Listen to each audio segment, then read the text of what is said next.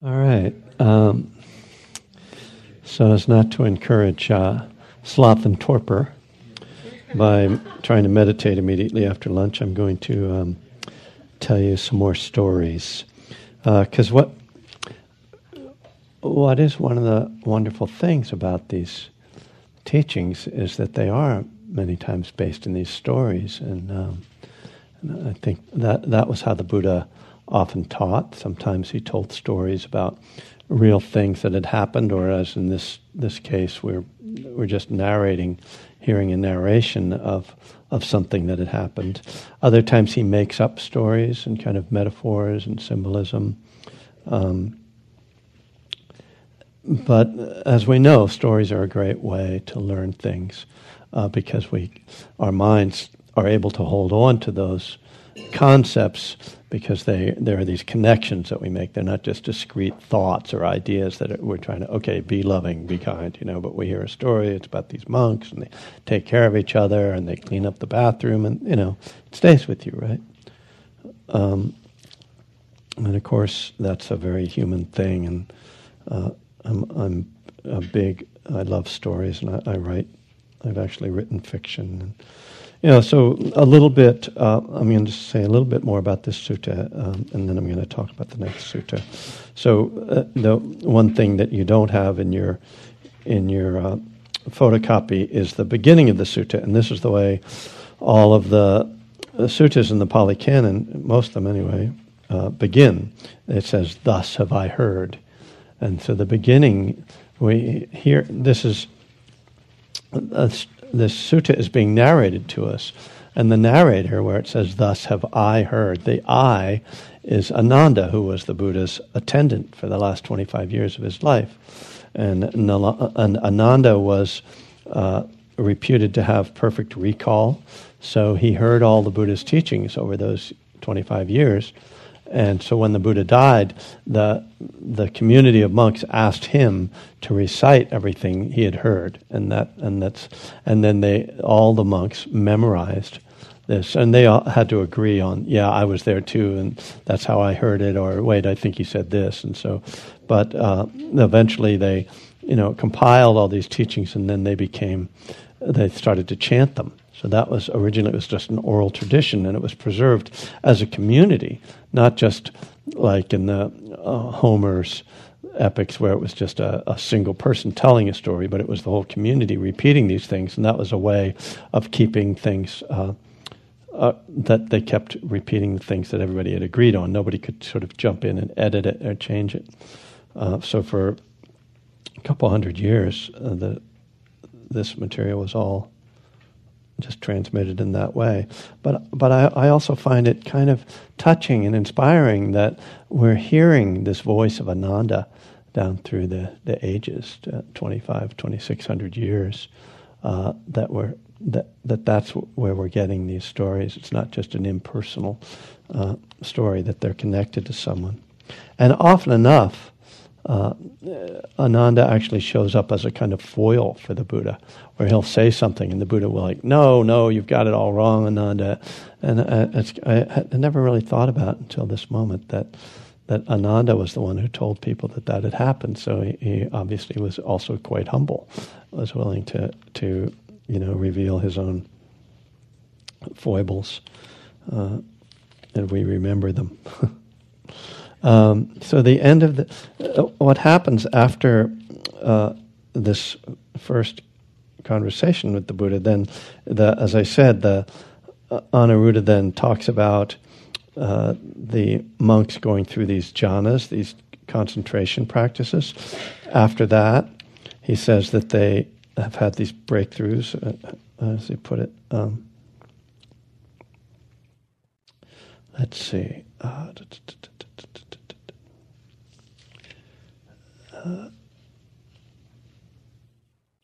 When we have to, our taints are destroyed by our seeing with wisdom. So that's a description of what we would call enlightenment, the taints being destroyed by seeing with wisdom. So this, what I've am using as kind of the one-sentence description of the theme of this sutta is, I thought I had it turned to that page, is sila, which is moral or ethical behavior. Sila is the foundation for concentration and insight.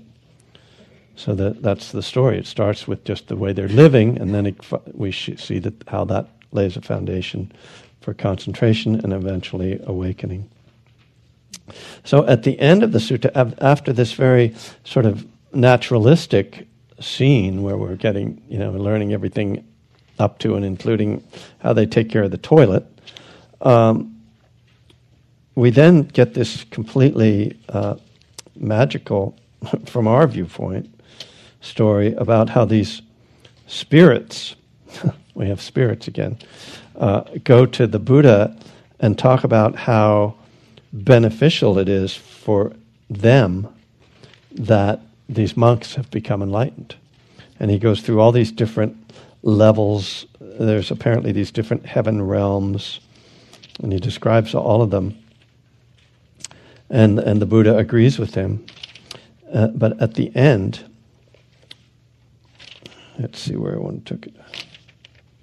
He says, if all Brahmins, all merchants, all workers should remember those three clansmen with confident heart, that would lead to the welfare and happiness of the workers for a long time. If the world with its gods, its maras, and its brahmas, this generation with its recluses and Brahmins, its princes and its people should remember those three clansmen with confident heart, that would lead to the welfare and happiness of the world for a long time. How those three clansmen are practicing for the welfare and happiness of the many out of compassion for the world, for the good welfare and happiness of gods and humans. What strikes me about this last phrase, he says, these clansmen are practicing for the welfare and happiness of the many, out of compassion for the good welfare and happiness of gods and humans. What's striking about this is that Theravadan Buddhism has often been accused of being a selfish path by other schools of Buddhism. So the Mahayana, which has the Bodhisattva vow, which is the vow to forestall your own awakening until all beings are enlightened, I'm going to work for the freedom of all beings, sort of says, well, Theravadan Buddhism is all about getting enlightened yourself as an individual, and we care about all beings. So here we have a statement by the Buddha that this path is actually done out of compassion for the world, for the good welfare and happiness of gods and humans. So it kind of... my team wins. I heard Jack Kornfield say something like, the way that you liberate all beings is that you stop reifying them. You stop seeing them as separate self. And then all beings are liberated. And because usually you think, I have to get everybody enlightened. I have to go around, meditate with people and teach them Dharma. And you're good. Okay, good. And then move on to the next one. Till everybody is enlightened, which, can't be done. But Jack has this beautiful kind of Aikido move. It's like, I don't have to do anything. All I have to just do is let go of seeing them as self. If I let go of the idea of self, that's one way of looking at it. I like that because it's easy.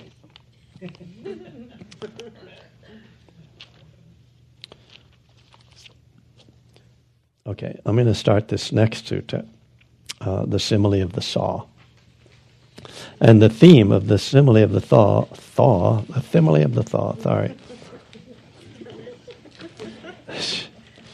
I am saying is how to practice patience in the face of attacks from others.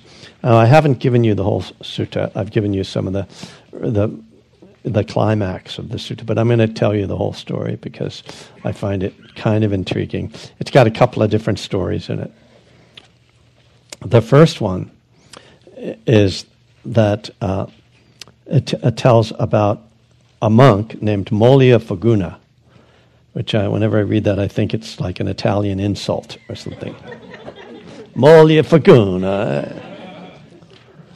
I hope no Italians are offended by that. He's been associating overmuch with bhikkhunis, which are the nuns. Yeah, no, that's a real no-no.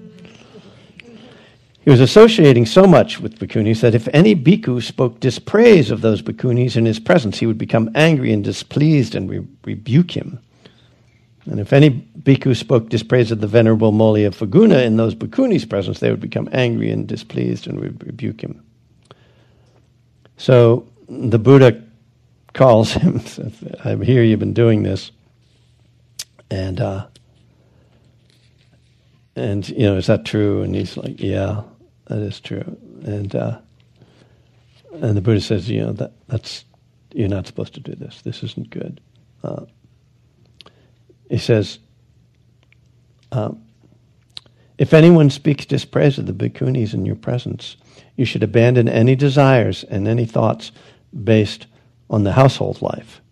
Okay, this is like code for don't think about getting married, don't think about sex, because obviously this is why the basic reason why he wants to keep him away from getting too friendly with the nuns. Then he says, you should train thus. My mind will be unaffected, and I shall utter no evil words. I shall abide compassionate for their welfare with a mind of loving kindness without inner hate. And he goes on, and he kind of raises the stakes. If anyone gives those bhikkhunis a blow with his hand, with a clod, with a stick, or with a knife in your presence, you should abandon any desires and thoughts based on the household life. And herein you should train thus. My mind will be unaffected. So he's basically saying, you know, you shouldn't respond in any way if they're attacked, even if they're attacked physically, which is a pretty challenging teaching. Something we can talk about.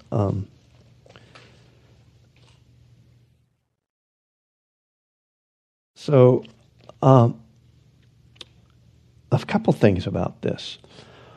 I mean, we know this is, you know, to start with, this is about the monastic rules and about celibacy. And so, you know, the Buddha's trying to keep the sexes apart, and he knows the risk of them being together. And indeed, later on, we find out that Phagguna, as it's called, did leave the robes. So apparently he didn't have enough kind of commitment. But, you know, there's other issues that are kind of being brought up here. And so the first one I'd like to address is how the Buddha says, if anyone says anything negative about them, you get into an argument with them about it. You know, if anybody criticizes them, and the same with them, if anybody criticizes you to them, they get into an argument with them. So it seems to me that this is one of the things that we're talking about here, what we could call bias, you know, our prejudice, or our, you know, what our beliefs. Like, I'm not going to hear anything you say about them, right? Rather than, oh, you're criticizing them. What are you saying? I'd like to know what you're saying and see whether there's some truth to it, right? It's just, I've just decided this is, you know, I've got this position that I'm taking. And I think that teaching in itself is one that we can all benefit from, right? To question the stances we take about this is right and this is wrong, who I defend, who I think is right, you know, and how much we can accept that. And you know, and I think that's like a vital question in our lives, in so many different levels: on the personal level, on the social, on the political level. But the other thing that comes up, and this comes up again in the sutta, is just this question of the Buddhist stance about violence, which is unequivocal. You know, He's saying, even if he mentions a knife, he doesn't say stabbing with a knife, but one must assume that if somebody's being attacked with a knife, it's being stabbed. I should remain unaffected. So that's something that Buddhists have been debating for some time, and particularly after 9/11, there was a big, really kind of conversation in the Buddhist community about what's the appropriate way to respond to being attacked. And I don't have the answer, if you thought I was going to give you that. But I think it's one that we have to look at seriously. And as we get further in the sutta, I think we get some ideas that I think are helpful. So the next thing, the Buddha now changes gears, and the next thing he just talks about is basically people following the rules that he sets out. And he talks about it in the context of the rule about just having one meal a day. But what he's talking about is like, this guy is, doesn't listen to me. And he says, like, when I first was teaching, I didn't have to get on people's case. I just told them the way it was. But what happened was that over time, I just gave them the rule and they followed it. So what happened over time was more and more people started coming to the Buddha, and it kind of became unwieldy, where people were not that committed, or they were coming for the wrong reasons, or they just weren't able to stick with the rules. And so he started to have these problems, like the quarrel at Kosambi, people arguing about the water in the bathroom, because early on the people who were there were just his devoted followers. So, this is kind of a sidelight here. But because very quickly he goes into another story. And this one is just, here's the story.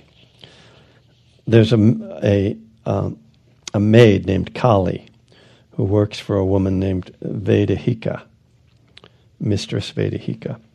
And her mistress, Vedehika, is in her community, everybody sees her as being this very kind, very gentle, soft-spoken person. And Kali suspects that that's kind of covering up something, that she's really not all that nice underneath. So Kali decides to start to test her mistress. She starts getting up later and later in the morning every day. And at first, Vedehika's like, "What's the matter with you?" And she's like, "Nothing's the matter." "What do you mean? What? Nothing is the matter, you wicked girl. You get up so late." And so she's getting kind of day after day, more and more angry and starting to yell at her. Finally, this is where it gets good. And this is, I think this is the page that you have. It says, so the maid got up still later in the day. And Mistress Vedehika said, "Hey, Kali, what is it, madam? What is the matter that you get up still later in the day?" "Nothing is the matter, madam." You can see this Kali like really playing her. "Nothing is the matter, you wicked girl, yet you get up still later in the day." And she was angry and displeased. And she took a rolling pin, gave her a blow on the head, and cut her head. Then the maid Kali, with blood running from her cut head, denounced her mistress to the neighbors. "See, ladies, the kind ladies' work. See, ladies, the gentle ladies' work. See, lady, the peaceful ladies' work. How can she become angry and displeased with her only maid for getting up late? How can she take a rolling pin, give her a blow on the head, and cut her?" Then later on, a report about Mistress Vedehika spread thus: "Mistress Vedehika is rough. Mistress Vedehika is violent. Mistress Vedehika is merciless."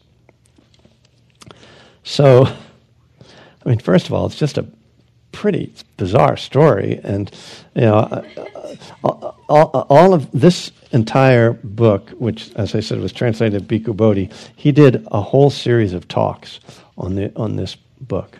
And when he talked about this, one of the things he said when he got to this story, he said, this is kind of a weird story, because, why wouldn't she get mad at her? For the woman's like her, she works for her. It's like, come on. So even Bhikkhu Bodhi had his doubts about whether Kali was really being skillful in what she was doing.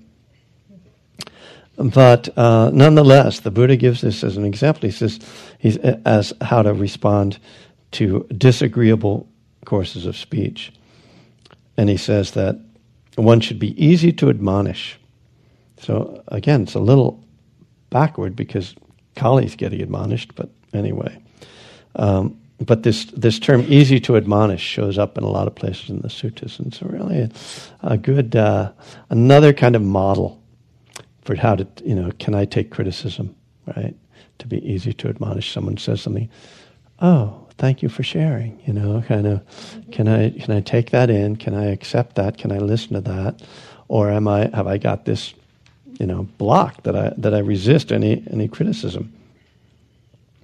And he gives it as an example with a monk wanting to get food and what I call the requisites, housing, medicine, food, robes, that someone will act nicely when they want to get those things. But then if somebody, if they've got all those things, then they aren't so easy to admonish. But now the Buddha takes it one step further. So this sutta I see as kind of progressive in terms of the Buddha raising the stakes.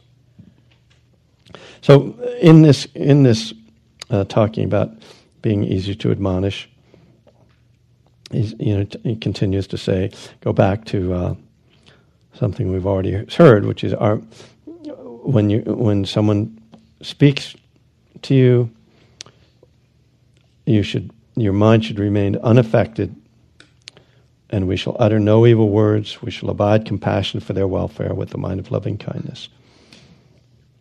And this phrase, a mind imbued with loving kindness, abundant, exalted, immeasurable.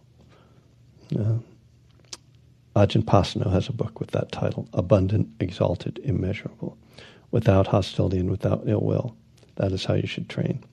So now we get to a series of images which vary from being fascinating to somewhat bizarre. So do you have that page? Or maybe you don't. Do you have page 221? Is that? Yeah. Okay. So look at this phrase, verse 12. Bhikkhus, suppose a man came with a hoe and a basket and said, I shall make this great earth be without earth. Okay, that's nothing confusing about that sentence. Okay, you got to read on. He would dig here and there, strew the soil here and there, spit here and there, and urinate here and there, saying, be without earth, be without earth. What do you think, bhikkhus? Could that man make this great earth to be without earth? No, venerable sir. Why is that? Because this great earth is deep and immense. It cannot possibly be made to be without earth. Eventually the man would reap only weariness and disappointment. So then he goes back to talking about how we should respond to the courses of thought, the different ways people speak to us, and saying our minds will remain unaffected. So what he's saying is that your mind should be like the earth. Your loving kindness should be like the earth, unmovable, like nobody could dig it up, right? If your loving kindness is as vast as the earth and somebody came and was mean to you, you'd be like, that's like somebody trying to dig up my loving kindness. It's too vast to be dug up, impossible, right? Somewhat odd way that he gets there, but we haven't seen nothing yet. The next one. Because suppose a man came with crimson, turmeric, indigo, and carmine and said, I shall draw pictures and make pictures appear on empty space. What do you think, bhikkhus? Could that man draw pictures and make pictures appear on empty space? No, venerable sir. Why is that? Because empty space is formless and invisible. He cannot possibly draw pictures there or make pictures appear there. Eventually the man would reap only weariness and disappointment. So I don't think you have another page of the sutta. Oh, you do? Oh, yeah, right. I gave you 2 pages of this, right, because you got to see the end. That would have been cruel. So, again, strange image. I'm going to try to paint space, But it's a great way of describing a mind that's unaffected, right? My mind shall remain unaffected, right? That, you know, if someone comes at you and starts giving you a hard time, and your mind is just open and spacious, it's like it can't stick, right? There's a story the Buddha tells of a Brahmin comes to criticize him. The Brahmin is pacing back and forth in front of the Buddha, with his hitting the ground with his stick and complaining about the way the Buddha teaches. And I always imagine the Buddha just sitting there with this serene, and he's kind of like, "Are you done?" "Yes." "I just want to ask you a question." "What is that?" Do you invite people to come to your home?" "Why, of course I have people come to my home. Why wouldn't I? I'm a sociable person." "Good. So when you have someone to come to your home, do you offer them food and drink?" "Of course I offer them food and drink. What do you think I am, rude?" "Yes. So if you offer them food and drink and they turn you down, if they don't want any food or drink, who does the food and drink belong to?" "Well, of course it would belong to me because it was mine." "Just so with your anger, Brahmin. I do not accept either your anger towards me. You may keep it for yourself, you know." All right. Bhikkhus, suppose a man came with a blazing grass torch and said, "I shall heat up and burn away the river Ganges with this blazing grass torch." What do you think? Could that man heat up and burn away the Ganges with that blazing grass torch? No, Venerable Sir. I'm going to need you guys to start chanting along with me soon. Why is that? Because the river Ganges is deep and immense. It cannot possibly be heated up and burned away with the blazing grass torch. Eventually the man would reap only weariness and disappointment. And you see how what I was talking about, how he uses the same set of phrases and he just inserts a different topic for each one, right? So, yeah, again, like if my heart is like the Mississippi or the Ganges or the Pacific, no one can, you know, burn. Burning is a good image too, right? No one can come with their hot anger and melt it away. It's like, no, there's just plenty of it. I'll just easily replaced. And now this one, 18, is, even Bhikkhu Bodhi couldn't understand this, so we'll do what we can. Suppose there were a cat skin bag that was well rubbed, thoroughly well rubbed, soft, silky, rid of rustling, rid of crackling, and a man came with a stick or a potsherd and said, "There's this cat skin bag that is rubbed, rid of rustling. I shall make it rustle and crackle." What do you think, Bhikkhus? Could that man make it rustle or crackle with the stick or the potsherd? No, Venerable Sir. Thank you. Yeah. Very good. So, what strikes me particularly about this is that he's using these really kind of big images, earth, space, the Ganges, and now we're talking about a bag. It's not nearly as dramatic. It's just like, I think as a narrative, I would build it like differently, you know, but I guess, you know, I guess it makes a certain amount of sense. You've got this really soft thing and the guy's trying to make noise, doesn't make noise, okay. It just doesn't quite have the resonance of like trying to dig up the earth. All right, so now we finally come to the climax. So, you know, our minds will remain unaffected. We shall utter no evil words. We shall abide compassionate for their welfare. Bhikkhus, this is 20.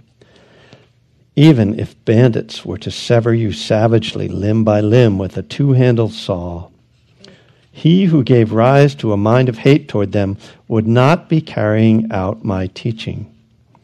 Herein, bhikkhus, you should train thus. Our minds will remain unaffected. We shall utter no evil words. We shall abide pervading them with a mind imbued with loving kindness.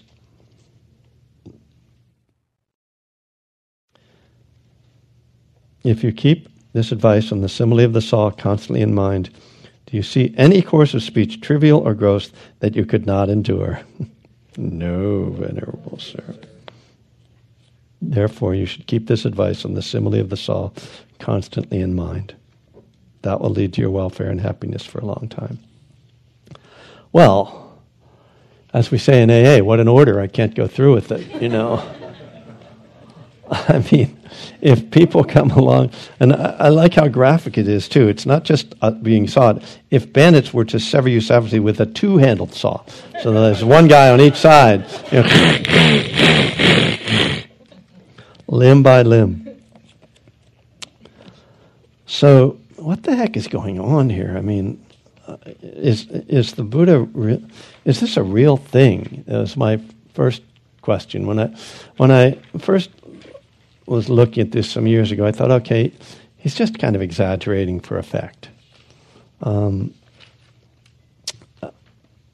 it wasn't until I was teaching this sutta at St. Mary's College, where I sometimes teach Jan term, and it's a Catholic college, and so for some reason the thought of Christ on the cross came up for me.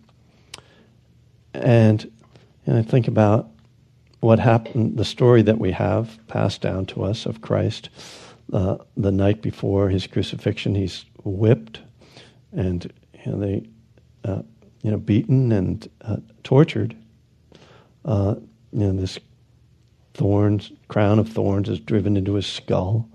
He's forced to drag this huge wooden cross through the streets of Jerusalem as people spit on him and throw rocks on him. And then he's nailed to a cross, which wasn't necessary, to say the least. But I mean, crucifixion, that what causes death in crucifixion is suffocation. So I didn't realize that when I was a kid. I always thought that the nails were what killed him. But what kills you is that you can't get enough air. You're tied up to the cross, and then you can't get enough air, and eventually you suffocate, which sounds like a really unpleasant way to die, among the many unpleasant ways that's up there. So he's nailed up, just for good measure, and then the spear driven through his side. And what are we told he says now? You know, forgive them, Lord, they know not what they do, which was something that I always found really inspiring as a kid, that the martyrdom of Christ. I mean, certainly I grew out. I stopped being a Catholic or a Christian years ago, but that image certainly was powerful for me. And maybe because it's part of our culture, when I think of that, it's also very personal. Whereas in this sutta, it's kind of impersonal. It's like bandits get you for no reason. I mean, why are they sawing off your limbs? You know what I mean? Like, if they want your money, here, go ahead. You don't have to take my arms too. So it's sort of odd. There isn't the sort of impact of this. The Savior. It's like this is like if the Buddha was put on the cross, then it would have some more personal impact. But I realized, wow, that's an image of someone who's essentially the same thing that's in our culture. It's not his limbs being sawed off, but it seems like it would be equally painful. And his response, of forgiveness, it goes beyond even wishing loving kindness for them. Not only is he presumably not hating them, but he is praying to God, to his Father, as we're told, praying to God that they won't bear the karmic consequences of their actions, which takes even more courage than just to forgive or to send loving kindness, but to actually say, they know not what they do, right? They don't know any better. They're driven by hatred, And so that, it's unusual for me to find a Catholic Christian teaching that illuminates Buddhism for me. But for that one, I do feel that it illuminates this sutta for me because it is something that resonates for me personally, that inspiration of forgiveness. So it certainly is a challenging and interesting story and theme from the Buddha.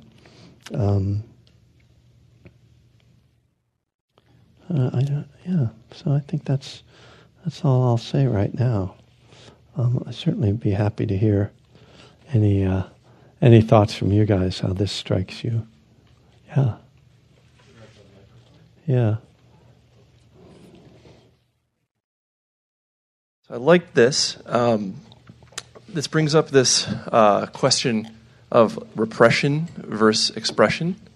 I was recently in a Buddhist country, Cambodia, which has a troubling recent history, and watching a movie about the genocide in the 70s. Yeah. And the filmmaker commented on the Cambodian smile, that Cambodian people tend to be very, you can yell at them and scream at them and they smile back at you.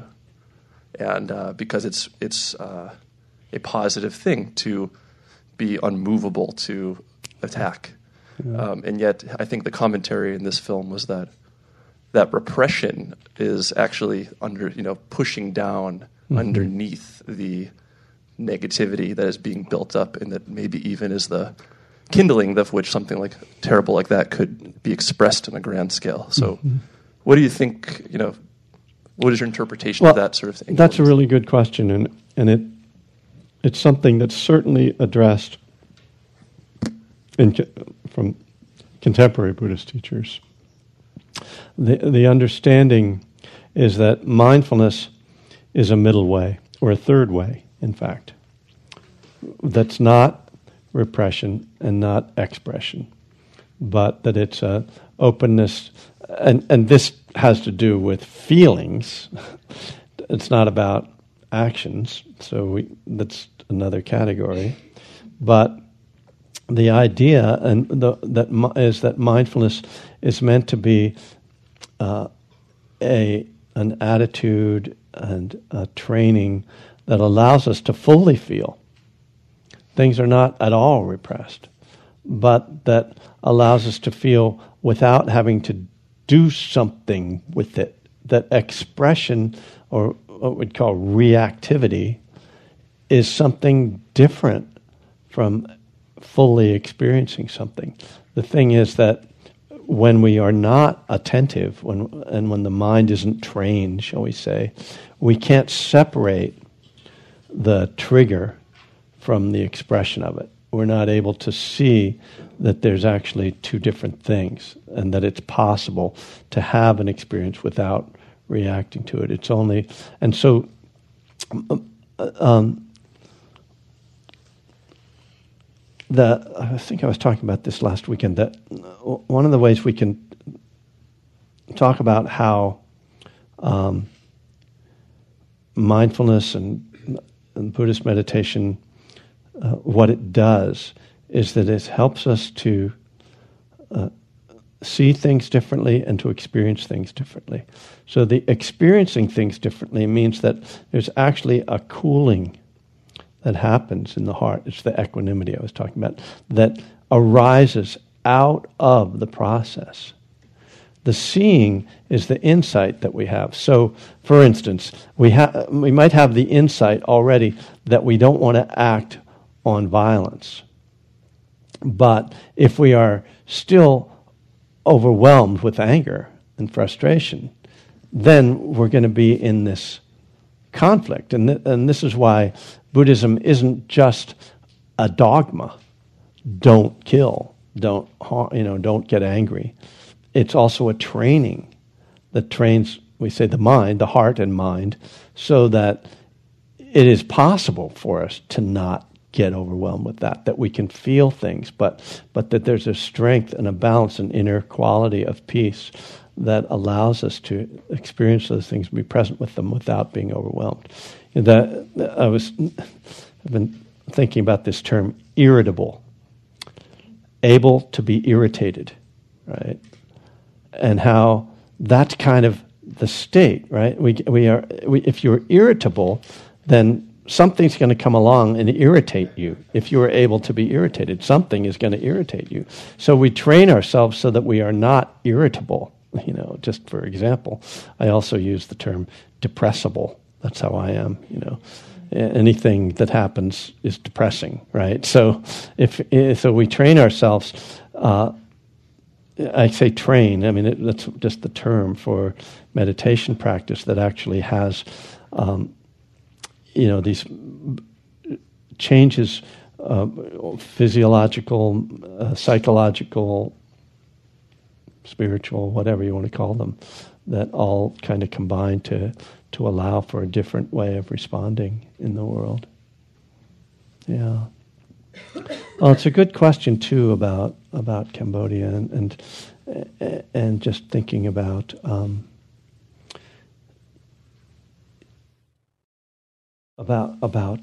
nonviolent path. You know, obviously this is Gandhi's path, and this is Martin Luther King, and it's a difficult path to choose. You know, because it's.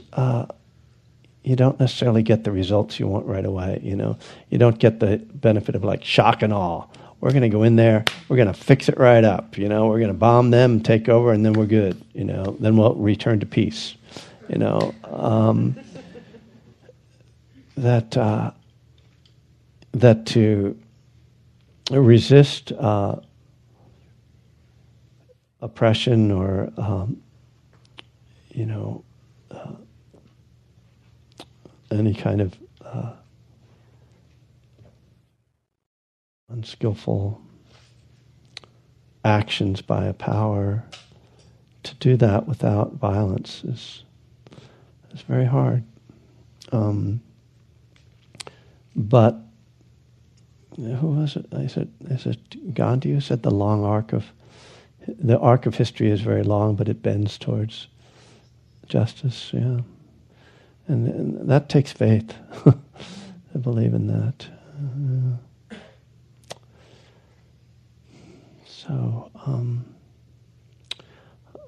Actually, I think I want to take a little break, and then we'll come back and have another sitting. Hopefully, we can have our non-sloth and torpor sit now.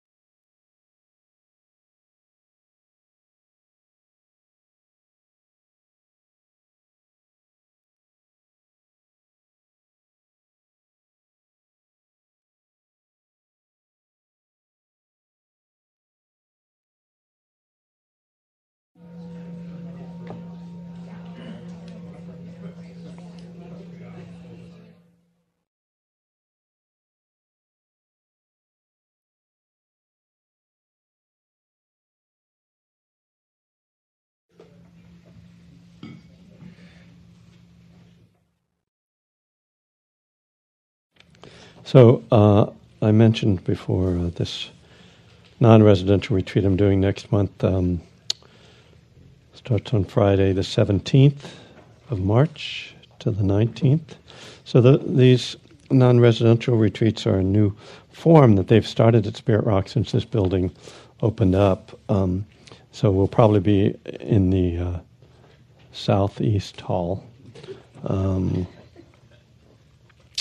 And this is called Sutta Recovery, Early Buddhist Teachings on Clinging and Letting Go.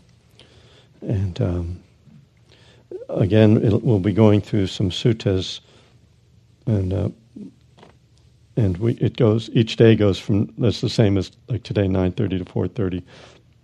So it's really kind of neat because it gives us time to do some more sitting, maybe do some walking meditation, as well as really dive into this topic. And maybe some of the sutras we're doing this weekend might come up that day too, but the ones that I have highlighted are one that called Two Darts, how our minds double the suffering of our bodies, removing distracting thoughts, some of the familiar and not so familiar methods the Buddha suggested for quieting the mind, Satipatthana, what the Buddha really said about mindfulness, 5 hindrances, working with the qualities of mind and body that block spiritual development, and noble friends and noble conversation, how fellowship and community support spiritual practice. So it's kind of an experiment. This will be the first time I've taught this. It's a topic that I've been working with for several years on my own, and I've written some blogs on these, some of these topics, and kind of, it's one of those things, one of my little things that they develop because I have nothing else to do but think about stuff like this, that and golf, you know, but when it's raining like this, I have to do something else.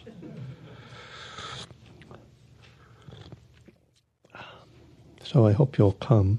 I hope somebody comes anyway. So yeah, let's have a sitting. I know if you're somebody who really likes to meditate, you might be experiencing. You might feel irritable right now because you're not getting in enough sitting. You know, I came to Spirit Rock and I didn't even meditate. Damn it! Yeah.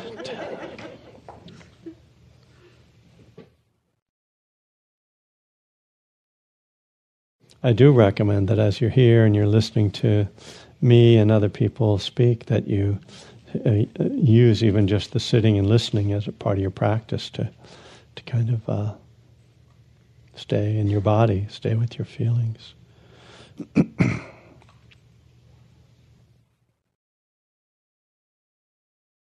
Now we can work a little bit with some of the other aspects of loving kindness as well as mindfulness now.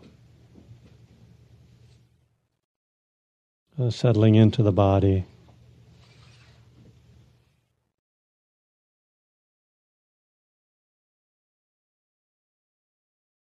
And checking in with your energy, whether you're feeling energetic or tired or balanced. And noticing the or obvious sensations in your body, where does your mind go in your body when you close your eyes? What do you feel right away? When I say feel your body, what point of sensation or points immediately jump out at you?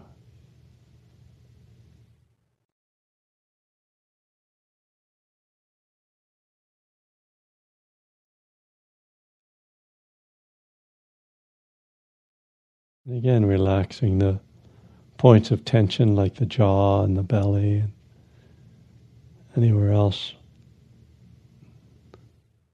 There's tightness or tension in the body.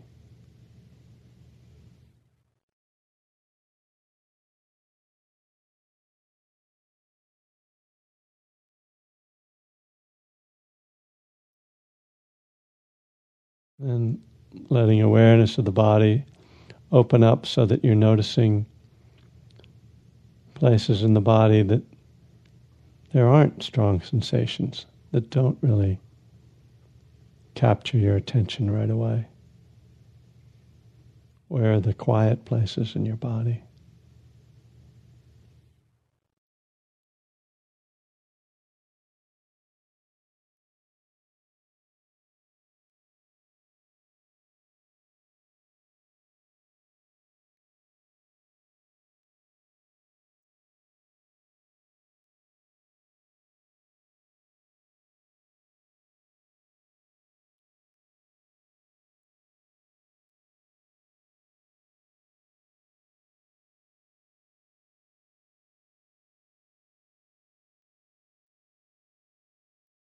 Just having a sense of settling.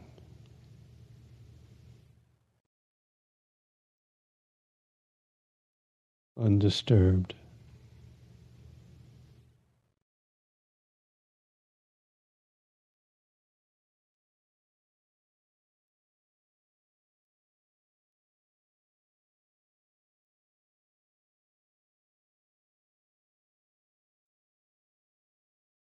And just settling with the breath.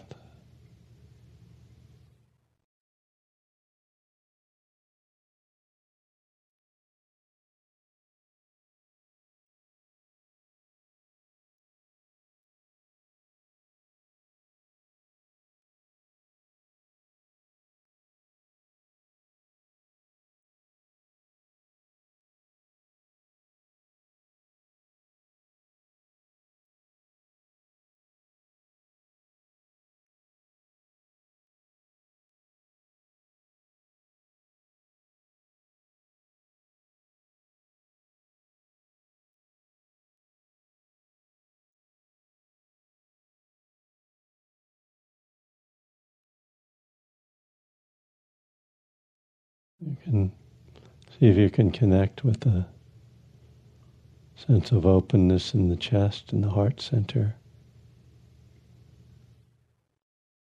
Oh, this practice can bring this sense of openness. It's open in both ways, in an outward flow of love and an inward receptivity.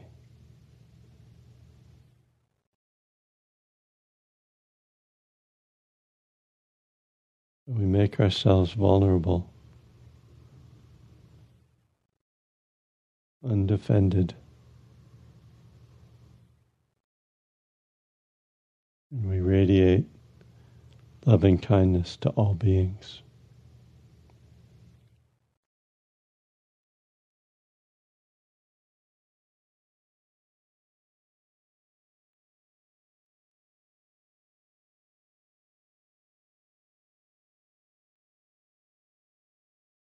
Right now, let's begin by bringing to mind someone who's very dear to you. Someone who it's easy to love.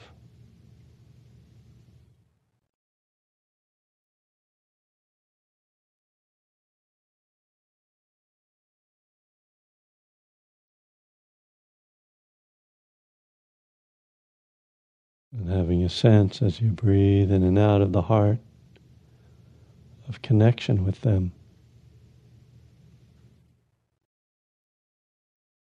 Holding them in the arms of love.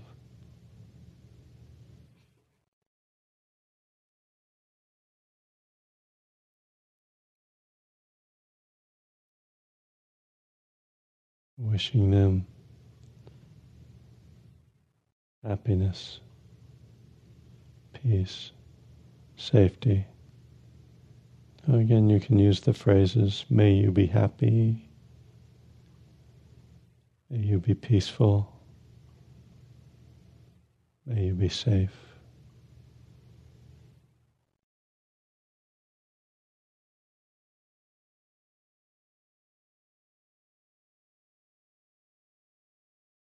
Letting these words resonate in your heart, in your mind.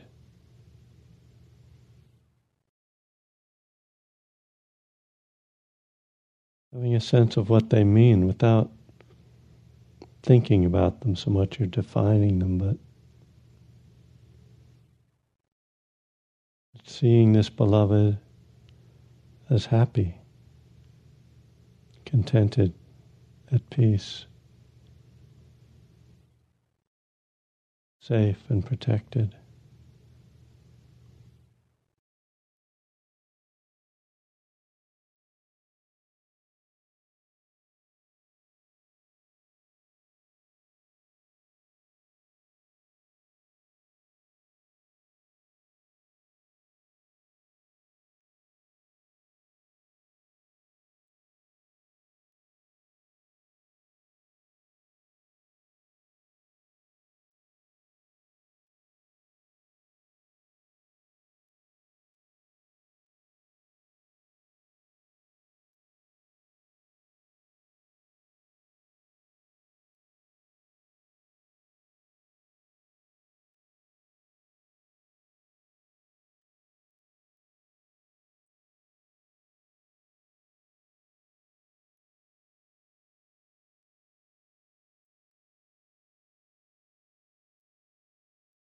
Now beginning to think of others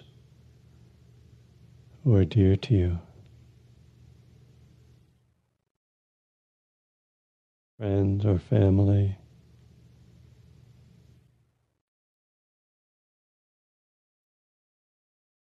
Repeating the phrases, may you be happy, may you be peaceful, may you be safe.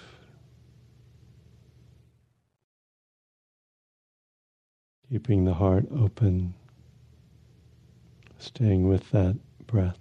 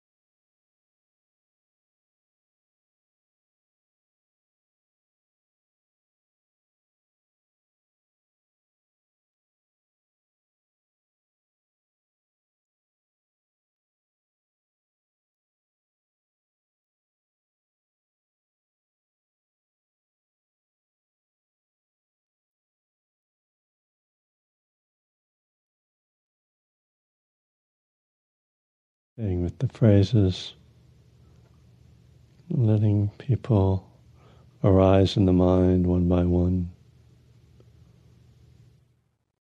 May you be happy, may you be peaceful, may you be safe.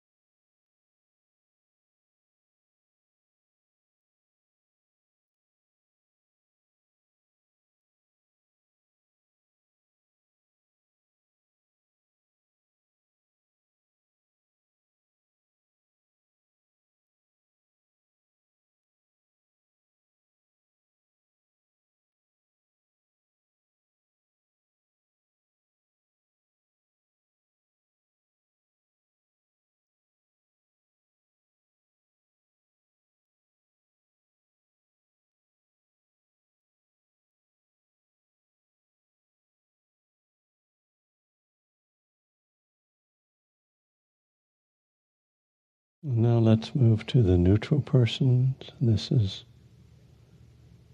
where we try to think of someone we know or who we encounter. We don't have any strong feelings about. It could be someone you see in a shop or a cafe regularly, or just some neighbor who you have a nodding acquaintance with. It could be someone you've seen today that you don't know. And the idea is that you don't have any strong emotion about them, positive or negative. But you're trying to cultivate loving kindness for all beings.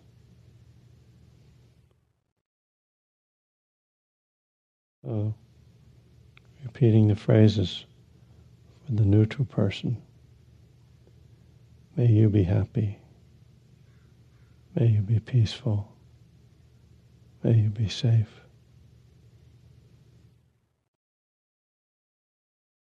Knowing that even though you don't know this person, they want the same things that you do, that all beings want.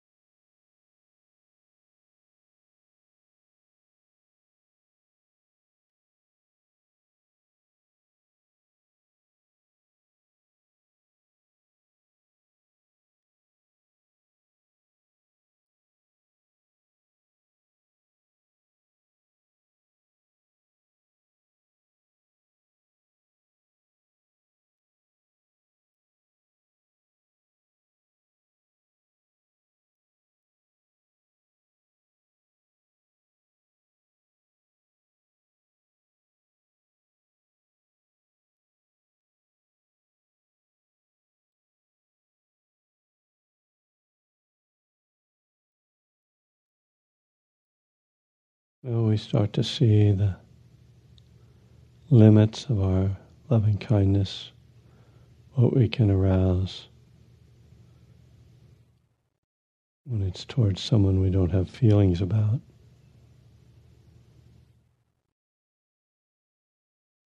And then we move deeper in by bringing to mind a difficult person. Someone we know, who we've had conflict with, or someone we don't know, like a public figure, who arouses negative feelings in us.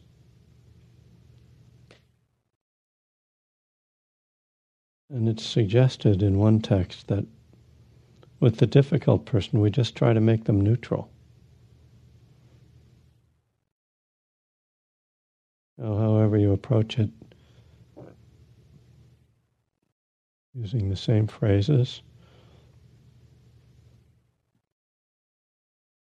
recognizing that no matter what your feelings are, that this person too wants to be happy, that they are beloved to themselves.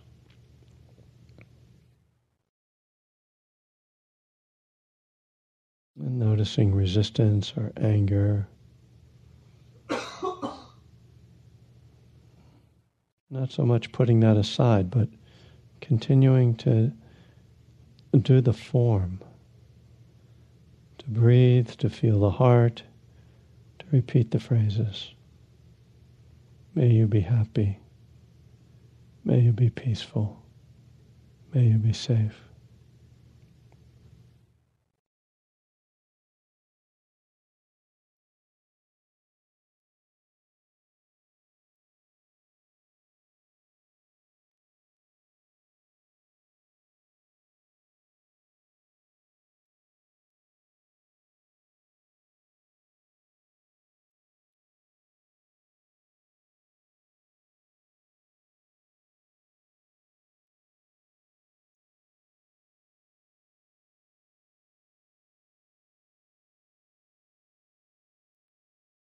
Not to worry if there's resistance, and not to spin out either. Just Try to keep it simple. The breath, the words.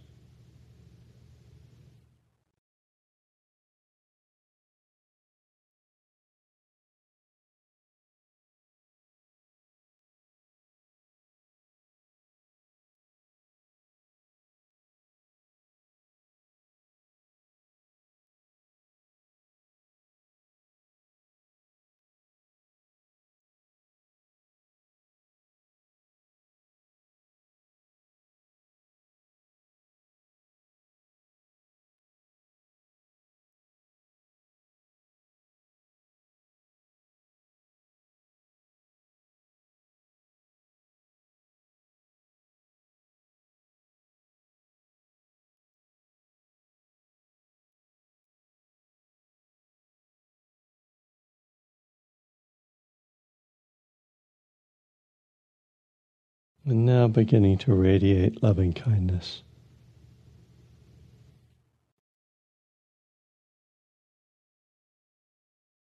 We begin by having a sense of opening our hearts to everyone in this room. Again, breathing into the heart and having maybe an image or a feeling of radiance. You can get that taste of loving kindness and the willingness to share it, filling everyone in this room with loving kindness. May you all be happy. May you be peaceful. May you be safe.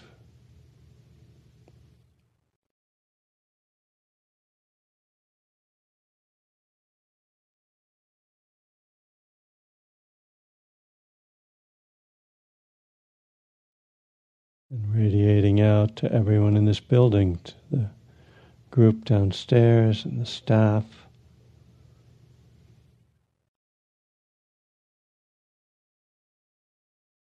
Sense of the heart opening, spreading, expanding.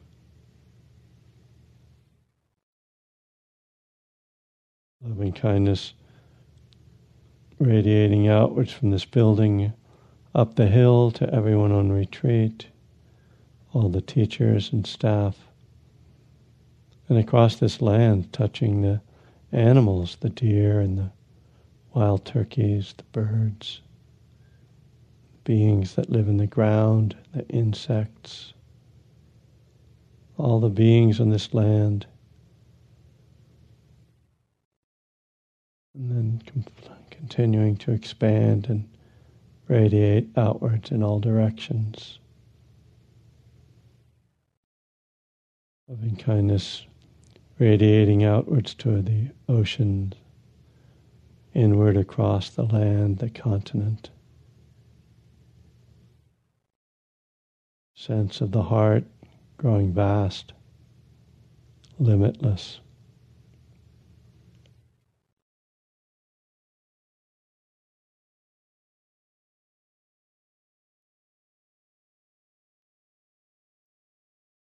Loving kindness spreading around the earth, all the oceans and the lands, mountains and rivers, the plains, touching all the beings, people who are happy and those who are sad, healthy and sick, safe and in danger, free and oppressed and enslaved, young and old, those being born, those who are dying, those in the midst of war and conflict and those living in peace, those who are wealthy and those who are poor, everyone in between. All beings on earth, filled with loving kindness, touched by this radiant quality, held in the arms of love.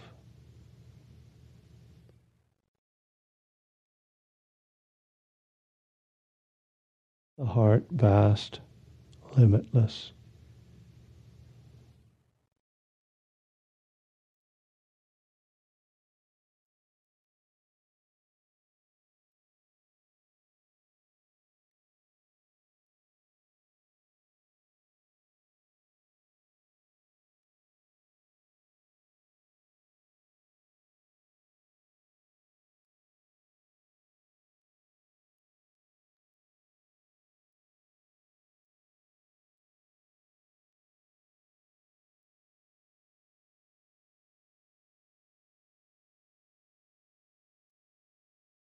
And coming back into this room, into this body, into this heart, and this breath.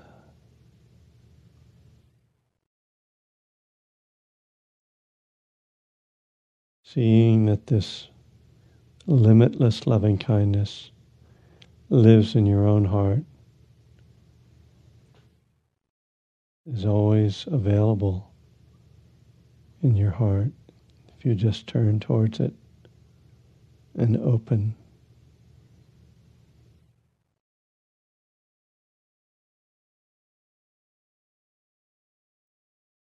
And returning to your own breath.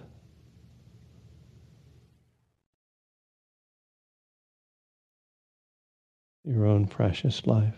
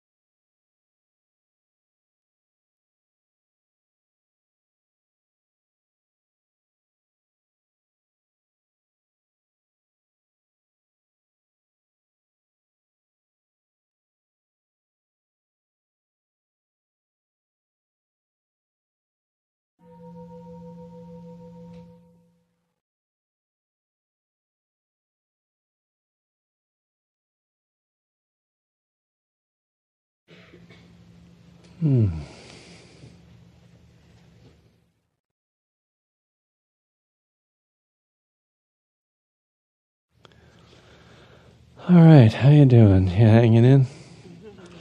It's grueling work, this meditation stuff. If you've ever sat a retreat, one of the real challenges is working with energy as the day goes on. And as the weeks go on, and, you're sitting in this kind of perfect circumstances at a place like Spirit Rock.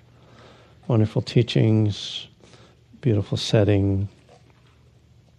And you're trying to meditate, like day in and day out. And even as you settle in, you still keep hitting these moments that are just challenging, that are... You just can't stay awake, or you're totally restless, or your body starts to hurt. And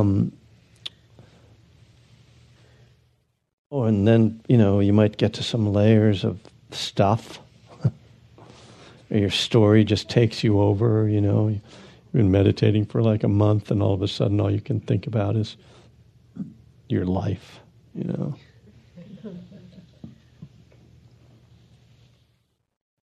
So it's... there's no, what do they say, spiritual retirement, there's no... There's a couple of good lines about enlightenment. The one I like is, now that I'm enlightened, I'm as miserable as ever. It's inspiring.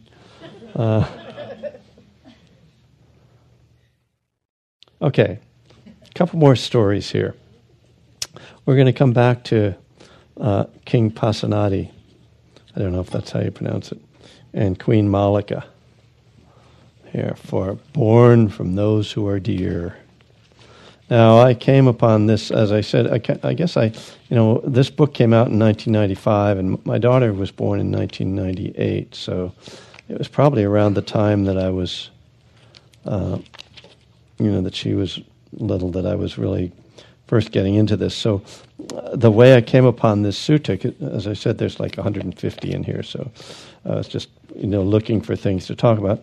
I thought, I'd like to find a sutta that's about like being a parent and loving your kids and your kids loving you.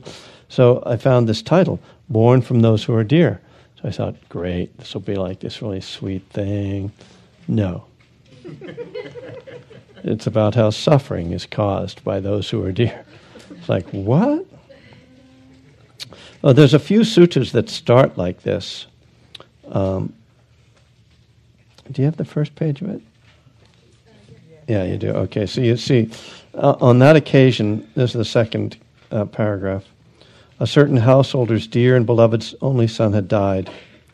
After his son's death, he had no more desire to work or to eat. He kept going to the charnel ground and crying, "My only child, where are you? My only child, where are you?" Then that householder went to the Blessed One, the Buddha, and after paying homage to him, sat down at one side. And notice that they always sit down at one side. This is obviously something that was like the thing you did out of respect. The Blessed One said to him, "Householder, your faculties are not those of one in control of his own mind. Your faculties are deranged." Harsh. Kid's only son just died. "How can my faculties not be deranged, venerable sir? For my dear and beloved only son has died. Since he died, I have no more desire to work or to eat. I keep going to the charnel ground and crying, 'My only child, where are you? My only child, where are you?'" So it is, householder. So it is. Sorrow, lamentation, pain, grief, and despair are born from those who are dear, arise from those who are dear. Ah. Thank you so much, Buddha. "Venerable sir, who would ever think that sorrow, lamentation, pain, grief, and despair are born from those who are dear? Venerable sir, happiness and joy are born from those who are dear, arise from those who are dear." Then, displeased with the Blessed One's words, disapproving of them, the householder rose from his seat and left. You can't blame him, really. To me, the Buddha could have, just softened the blow a little bit, It just really, the guy does not hold back. Now, on that occasion, some gamblers were playing with dice not far from the Blessed One. Then the householder went to those gamblers and said, "Just now, sirs, I went to the recluse Gautama, and paying homage to him, sat down on one side. When I did so, Gautama said to me, blah, blah, blah, blah. Then, displeased with the recluse Gautama's words, disapproving of them, I rose from my seat and left." And so the gamblers say, "So it is, householder, so it is. Happiness and joy are born from those who are dear, arise from those who are dear." And the householder left thinking, "I agree with the gamblers." Yeah. We have a problem here, this is really kind of, again, kind of stick figures, right? Or straw man. It's like set up the gamblers. "Oh yeah, that's where I'm going to get my advice about life. Forget that Buddha. He's annoying." Eventually, this story reached the king's palace. Then King Pasenadi of Kosala told Queen Malika, "This is what's been said by the recluse Gautama, Malika. So our lamentation, pain, grief, and despair are born from those who are dear, arise from those who are dear. If that has been said by the Blessed One, sire, then it is so." No matter what the recluse Gautama says, Malika applauds it thus: "If that has been said by the Blessed One, then it is so." Just as a pupil applauds whatever his teacher says to him, saying, "So it is, teacher, so it is." So too, Malika, no matter what the recluse says, you applaud it thus. I'm trying to play out because I want you to get the idea here. Playing out the part. It's... He doesn't. So a little backstory on Malika. Malika was a flower girl. She was a complete poor, lower caste, and not terribly attractive, not ugly, but just like sort of a plain young woman. And she was a tremendous devotee of the Buddha and loved the Buddha. And she loved the Buddha so much that she radiated this quality of beauty, this spiritual quality. And one day, King Pasenadi was, with his retinue, was traveling through Kosala, like probably riding his elephant or something, and he sees this flower girl and is just like spellbound by her. And then, so he raised her up and made her one of his queens. I believe he had others. But, I like that story that she was just, that it was her spiritual beauty that made her attractive to him. But as you can see, it sometimes puts a little wedge between them.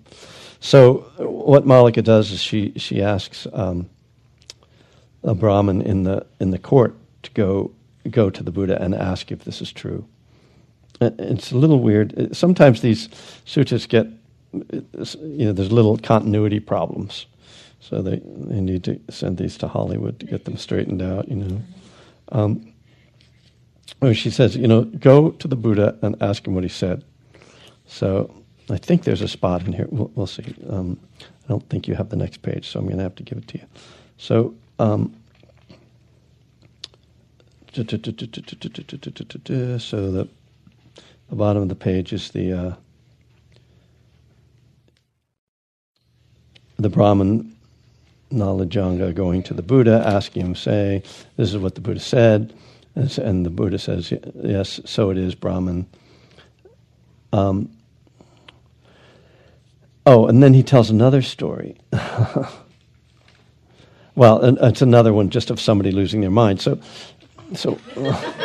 when somebody died. So this is one of the things that's interesting. And several years ago, I was guest editing the Inquiring Mind magazine, Buddhist magazine that has since been, retired. That had nothing to do with me. It wasn't my fault. At that point, Bhikkhu Bodhi, who did this translation, had a regular column where he would do something on a sutta in Inquiring Mind, and the theme for the issue, which I had suggested, we called it Demons and Dharma, like working with your negative emotions, difficult emotions. And so I got in touch with Bhikkhu Bodhi, and I said, this is the theme, but it seems like we might have a problem because it doesn't seem like the Buddha really talks about emotions in the same way that we do. Because nobody gets depressed in the suttas. Like, they lose their mind because somebody dies. But other than that, they're okay. It's like sorrow, lamentation, pain, grief, and despair, or else you're fine. And I was kind of curious what Bhikkhu Bodhi would say, because I'm not an expert on this stuff. And he wrote back and said, yes, actually, you're kind of right. I don't think he had really thought about it in those terms, that emotions, as we talk about them in the West, really aren't addressed in the same way in the suttas. So this is another reason why we need kind of modern teachers to kind of interpret what the Buddha's saying. But I just find it really striking that, so again, maybe some cultural difference or don't know. I mean, people get afraid when the tree spirits attack them, but there isn't like anxiety as far as I can see. There's, greed, hatred, and delusion. We have lots of emotions, but not like the kind of neurotic Western emotions that we have. So yeah. But there's one story in here that's kind of a. Anyway, he gives a whole series of like teachings about how people get sorrow, lamentation, pain, grief, and despair from their beloved. And finally, so the Brahmin goes back to the queen and reports this, and okay, this is how it plays out. I guess she's just reporting to Pasenadi. He says, then Queen Malika went to King Pasenadi of Kosala and asked him, "What do you think, sire, if Prince Vajiri dear to you, or Princess Vajiri dear to you, his daughter?" Right? Yes, of course she's dear to me. "What do you think if change and alteration took place in Princess Vajiri, would sorrow, lamentation, pain, grief, and despair arise in you?" So change and alteration is code for serious illness or death, according to a note. So change and alteration, so the king says, change and alteration in Princess Vajiri would mean an alteration in my life. How could sorrow, lamentation, pain, grief, and despair not arise in me? It was with reference to this, sire, that the Blessed One, who knows and sees, accomplished and fully enlightened, said, sorrow, lamentation, pain, grief, and despair are born from those who are dear. What do you think, sire? Is the noble Queen Vasubha dear to you? So this is why I think he's got another queen. She mentions another queen. Is General Vidudaba dear to you? Am I dear to you? Are Kasi and Kosala dear to you, which are the towns of this? Yes, they're dear to me. We owe it to Kasi and Kosala that we use Kasi sandalwood and wear garlands, scents, and unguents. So if change and alteration took place in Kasi and Kosala, would sorrow, lamentation, pain, grief, and despair arise for you? So finally, King Pasenadi says, honor to the Blessed One, accomplished and fully enlightened. You know, he gets it. He understands what she's talking about. So, what of course intrigues me about this sutta is how counter to our culture it is, and how most of us think like the gamblers. You know, it's the dear. It's everyone wants to be married. You know, there's one great sutta where there's this woman who she's going crazy because her grandchild died, and she comes to the Buddha and he's like, "Do you have like 20 grandchildren?" She says, "Yes, I love them so much." He said, "How would you like it if you had 200? "Oh, I'd love it even more." He said, "How would you like it if you had as many grandchildren as live in this city?" "Oh, that would make me so happy." He says, "Yeah, you know what? Every day somebody dies in this city. You'd be grieving every day, you know." And she's like, "Oh, maybe you have a point there, Blessed One." But you know, again, it's so counter, and it's a tough, really tough teaching to take. Like, okay, yeah, I hear you. That makes sense. What am I supposed to do with that? Does that mean I shouldn't have people that are beloved to me? Does that mean I shouldn't have children or get married or even have friends? And I mean, I have parents. I can't, you know, I have to have parents. You know, how am I supposed to get rid of this? And, you know, and here you have, you know, you set up the Sangha so that everybody's living together. Don't the monks care about each other?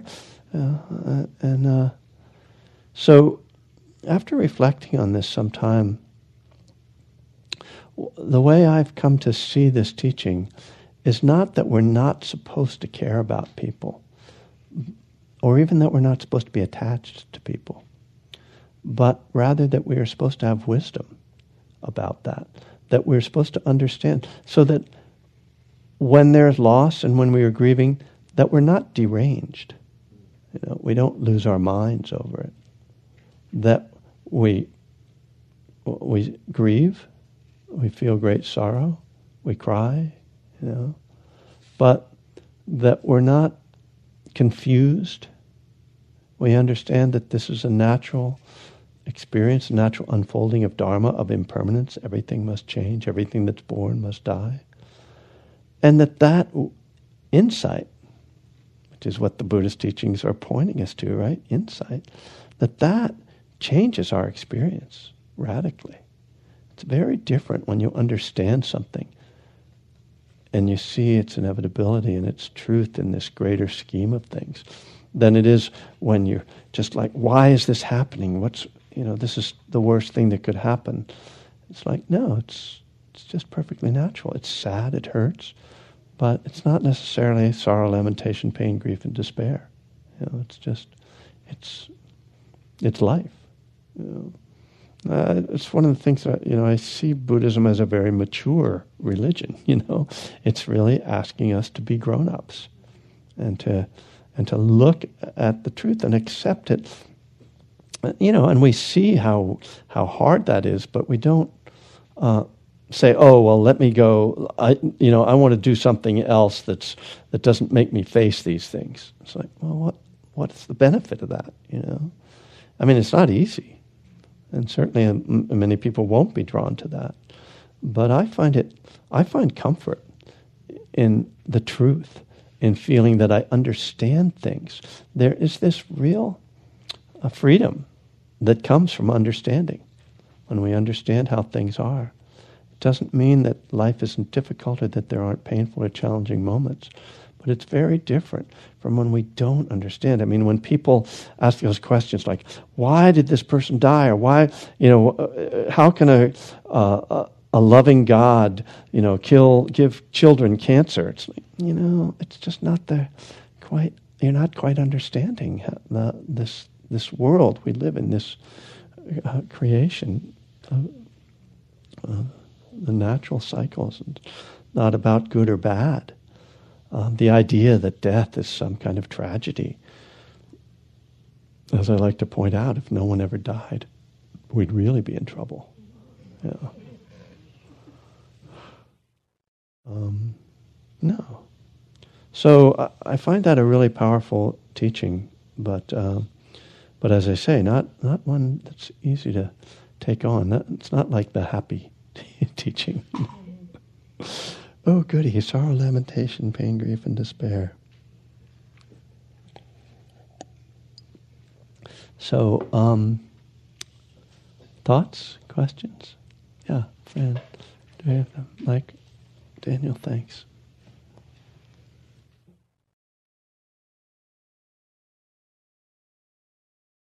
Yeah, two things about that, I guess. I think one takeaway for me, my wife is a bit younger. If things go according to plan, I'll die first. Oh, yeah. That's how I've got it planned, too. And, you know, that's preferable to me in terms of sorrow and lamentation. It's like, let her deal with that. Right, plus she'll be able to nurse you. I mean, that's the whole point, right? No, I wasn't counting on that so much. Oh, really? No, that's in my... Yeah. Well, yeah, we'll compare notes. But anyway, so, but what part of what I see in that, or the lesson about that too, is this is a limited period of time that I have her. Yeah. So that speaks to enjoying the time that we have together. Yeah. The other point is... I realize that on the calendar in a week or two, it'll be the 12th anniversary of my son's death in Iraq. Mm-hmm. And at the time that occurred, I was fortunate to have that kind of perspective that we're talking about. So there was sorrow, grief, loss, lamentation, but not the kind of despair. Mm-hmm. That I think could have been. And, of course, he was in the Army, so in a way, it made perfect sense that he could be and was killed. And the fact that he was killed with three other guys in a Humvee, as my heart was breaking, it was also breaking open to the families and loved ones of those other three men, and indeed... all of those killed, harmed, disabled, blah, blah, blah, blah, in that war and all the other many wars that we've inflicted on ourselves. So having that insight was very crucial for me in going through that. Yeah, thanks. Yeah. Yeah, war is one can only... I can only think that anyone who could start a war had no idea what it meant. But then again, there's been times when it was considered something manly. You know, only men could think something like that. You know, Not sure the women were saying, "Oh yeah, go be a man, start a war." Just anyway, yeah. Thank you. I'm noticing. I don't want to take another break, but I want to stand up. So I have a little practice we can do standing up, if you'd like to do that. Might as well keep my microphone on. So this is what I call Qigong Metta. There's a couple very simple exercises I learned from my friend Greg Pergament, who teaches retreats with me. What I do is use a couple of the phrases from the Loving Kindness Sutta as I'm doing these movements. So this first movement is just, and so I'm not a Qigong teacher, but the starting point of Qigong is to feel your breath in the belly. Dantian. I'm just putting my hand there to indicate that. You can put your hand there if you want. And feel your belly coming out. Really let it out. This is a warm-up movement. And so as we move our arms and our hands, we have a sense that we're moving energy, moving chi. And we move it, we reach up to the heavens, we bring chi down from the heavens, we push chi into the earth, moving it through our bodies, through our spirit. So this one... and then the phrase I use with this is radiating kindness over the entire world, spreading upwards to the skies and downwards to the depths. So I'm just going to repeat the phrases as we're doing the exercise. When we go out here, upwards to the skies and downwards to the depths. And taking in-breath, going up. Out-breath, coming down, moving chi into the earth, into the Dantian, upwards to the skies, and downwards to the depths,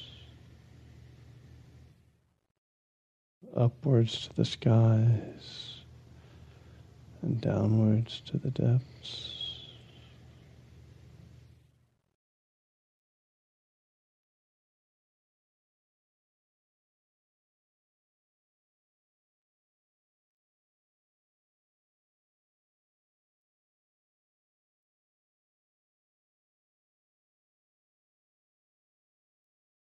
Okay, and then returning to center, just breathing, letting the arms rest at your sides. The knees are soft, so you're not locking your knees.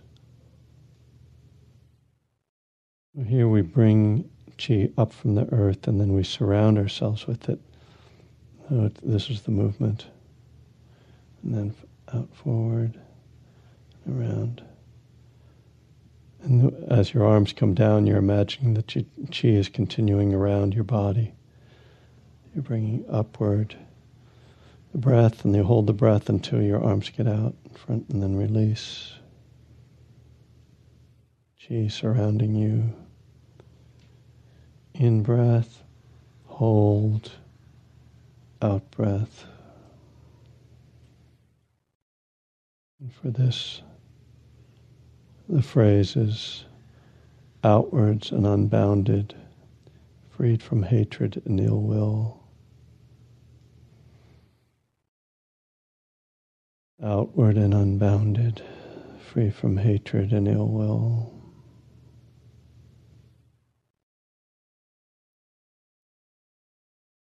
Outwards and unbounded, freed from hatred and ill will.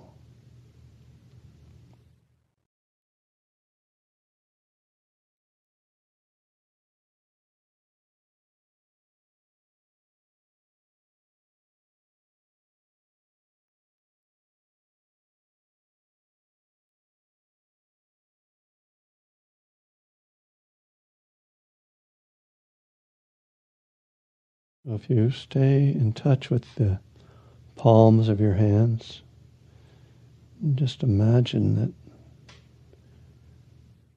you're moving chi whatever that is.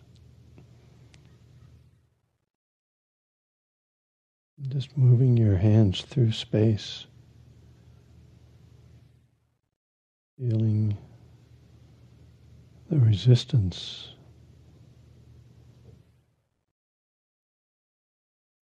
the release, the spreading,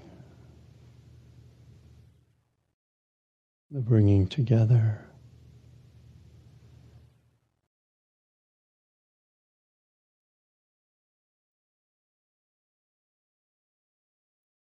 Okay. Thank you.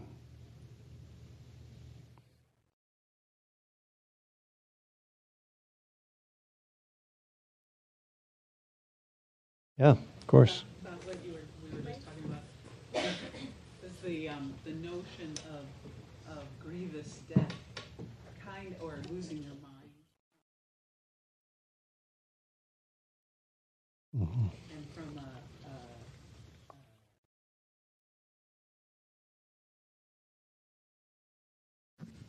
to sort of recalibrate.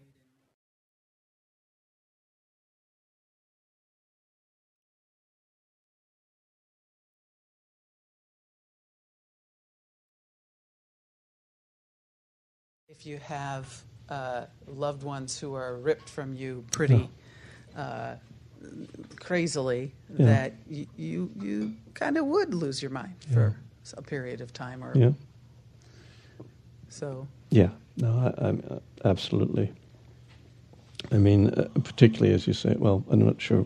I don't know this phrase "grievous death," but it sounds. I'm just, you had the litany. Yeah. And absolutely, I mean, you know, certainly there are horrors. Probably what Fran just described is one of the horrors we can imagine. Yeah, I mean, I'm not sitting up here in judgment of like, oh, well, geez, you really lost it when your kid died. What's wrong with you, you know? And it's... Yeah, I mean, again, the Buddha is very challenging. You know, he's giving us really tremendous challenges, saying, you know, no, you need to, you know, don't go crazy with it. And it seems, as you say, in certain circumstances, it's natural to just kind of lose it. I don't think there's anything wrong with that particularly. And if you take that as sort of one a thought experiment, if someone murders someone who is close to you, yeah, then the conversation around forgiveness to those or someone who murdered one of your dear ones happens, right? Yeah. And, you know, there's some pretty inspiring examples of people who have forgiven in those circumstances. Just the relatives of the people who were killed by Dylan Roof, who were apparently, you know, yeah, speaking about forgiveness. Not that they thought that he should be exonerated, but they did. Pretty powerful, and you know, really very true to their beliefs, to their spiritual, religious beliefs. So, you know, it's not for the faint of heart, is it? This path, you know, much easier to, you know, latch on to that primal hatred, primal greed. You know, those are very deeply embedded in us. You know, this is like, I mean, this is what religion is about, to a great extent, civilizing humans so that we can live together. That's like one of the purposes, right? But the Buddha really puts it on another level, I think. And because he frames it around this, around kind of a psychology, you know, an understanding. He doesn't frame this as a moral issue, like you're a bad person if you hate someone else, or you're a bad person if you're sorrowing. He's saying you're he puts it around suffering. You know, he says, you know, when you get angry or when you lose your mind, you're creating suffering for yourself. You don't have to suffer on that level. There's another way to. You can experience this without being overwhelmed. You know, you can, and that's what he's trying to help us to do, to manage that, to get to this level of emotional maturity or spiritual maturity. And the path with that, like the sons or daughters or whatever of the gentleman whose name now I'm not remembering, would part of that be saying it's all impermanence and we don't get to say how the impermanence happens? Well, yeah. I mean, that's the essence of it, is that everything is impermanent. And we have to be careful even with these kind of ideas, because that can be used as another way to shut down or to repress, as someone was talking about before. Oh, well, it's just all impermanent, so, you know, nothing you can do about it. It's like, no, you know, this isn't saying you shouldn't, you're not going to suffer, you're not going to experience sorrow. It's saying there's a difference between feeling grief and being overcome and crippled with grief, as this guy is. It's just, I mean, he's going to the charnel round, right, where they throw the bodies, that, and you know, my only son, where are you? It's like, dude, you know that. I mean, he's like really lost it.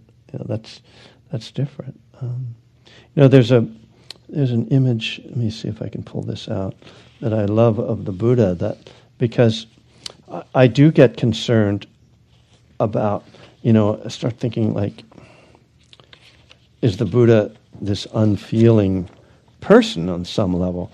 Because we know from his story that he, you know, he left his wife and daughter, wife and son. Supposedly, like right when his son was born, he left to become enlightened, and his wife wasn't happy about it.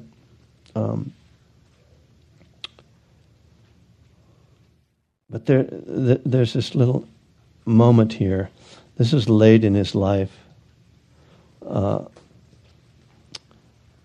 when he's sitting with this large group of monks, but his two best friends, Sariputta and Moggallana, have passed away. They're not around anymore. They're dead. Don't let me use the euphemism. They're dead. They died. And then listen to what he says. Bhikkhus, this assembly appears to me empty now that Sariputta and Moggallana have attained final nibbana, which is nirvana. This assembly was not empty for me earlier, and I had no concern for whatever quarter Sariputta and Moggallana were dwelling in. The arhants, the perfectly enlightened ones who arose in the past, also had just such a supreme pair of disciples as I had in Sariputta and Moggallana. The arhants, the perfectly enlightened ones who will arise in the future, will also have just such a supreme pair of disciples as I had in Sariputta and Moggallana. This assembly appears to me empty now. You know, I hear his grief in there. You know, his friends are dying off. You know. And it's kind of like, you know, he's the last one standing. And he's kind of like, So he's not pulling his hair out, but that's one moment when we maybe get exposed to a little bit of the Buddha's real emotional life. But one of the things about the suttas is that they... You know, just as with any religious writings and anything that's preserved, they're trying to depict him as this perfect being. You know, he's put forward as this, you know, almost omniscient being and perfect being, and they list all these perfections he has, and it's not believable to me, frankly. You know, Christ on the cross is more believable to me, and that, as I say, that kind of helps me. I don't know. I may have to go back to church, but I think it would help me a little bit if there were a little bit more of a way of looking at the Buddha. One of the interesting ones of looking at him kind of as more humanizing him a bit. One of the interesting ones that's been written is Mark Epstein's book, The Trauma of Everyday Life. That's pretty interesting. I see a few nodding heads. The thing that stood out for me in the book was how he kind of psychoanalyzes the Buddha. And Mark Epstein is a Freudian analyst, and so it's a little, it gets a little far into that for me. But the idea that the Buddha's mother died apparently when he was an infant, just like right after he was born, a week after he was born. And then he's raised by his aunt who marries his father. In psychoanalytic terms, I guess he's like abandoned by his mother, right? It's like the mother dies, so there's a trauma. And even in the infant, presumably that's the model of that thinking. And so he grows up, and what does he do when his son is born? He leaves, like right away, right? So he's repeating the cycle, right? Repeating the cycle of trauma. And then what's his teaching? What's the main essence of his teaching? Don't cling to anything. You can't trust anything. Everything's changing all the time. So and you can't really debate with that, the truth of those teachings, the Four Noble Truths, the teachings on impermanence. That's not pretty, pretty strong argument to be made for them. But I think it's really interesting to take it from this modern viewpoint. I don't want to impose that and say that's the way it is, but I think it's an interesting thing for us to look at. Say, oh, well, that. There's another way to understand what was motivating the Buddha. Why was that his particular gateway into awakening? Was through that insight. There's also a beautiful book that I often talk about called "The Buddha's Wife." That's a fictionalization. Part of the book is a fictionalization of what the Buddha's wife did after he left. And it's kind of beautiful, but it's kind of challenging. That one is challenging more his decision to pursue enlightenment alone, to go off on his own, and kind of saying, well, you can get enlightened in a community, that a spiritual community can be a path, which of course in the 12-step world is kind of the path. So, what? Mark Epstein's called The Trauma of Everyday Life, which I don't quite get the title, but although life is traumatic. So, I thought we have now arrived at the Buddha's words on loving kindness. So. It's been a long build-up. So this, as I said, is the sutta that we're told the Buddha recited when the monks came back from the fairy forest.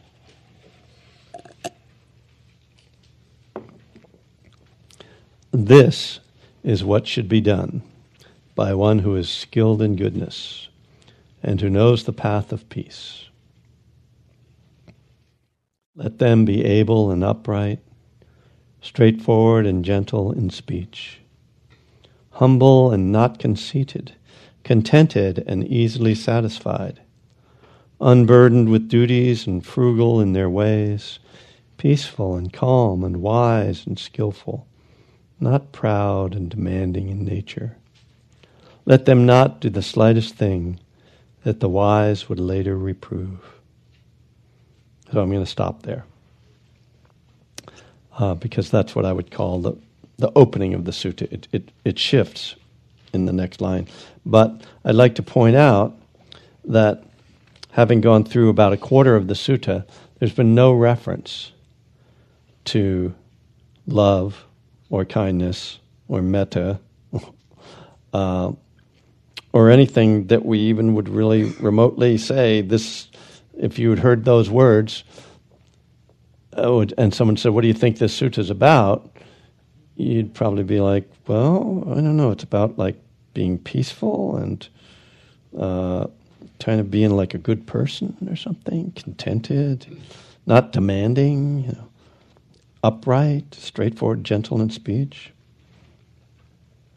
So what we could say in terms of the path of sila, samadhi, panya, the path that starts with behavior and ethical, moral behavior, samadhi, meditation, panya, wisdom, is that this is about sila.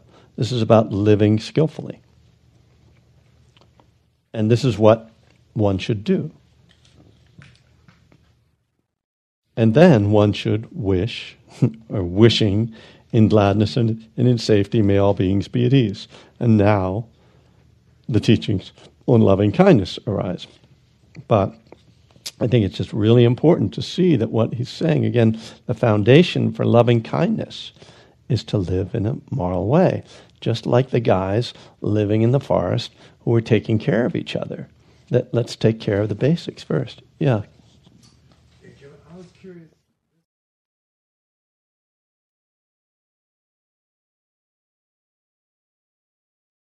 Yeah. I mean, why not just say, you know, let them not do the slightest unwise thing? I mean, if I can discern who's wise, then, right? I don't know. Well, yeah, but I'm just curious your take on this. Well, I think it's very much about don't just trust your own ideas.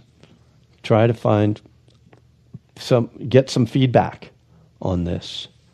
And, you know, even in the Kalama Sutta, which is the sutta where the Buddha says, don't listen to the elders and don't just believe it if it's in a book and don't even believe it if your teacher says it, he then says, but before you decide, check with the wise. So one translation or one commentary I read says that really when he's talking about the wise, he's referring to himself. Since we don't have him around, though, you know, yeah, I mean, it's kind of like in the 12 steps, going to your sponsor before you do something stupid, you know, or wise, as the case may be.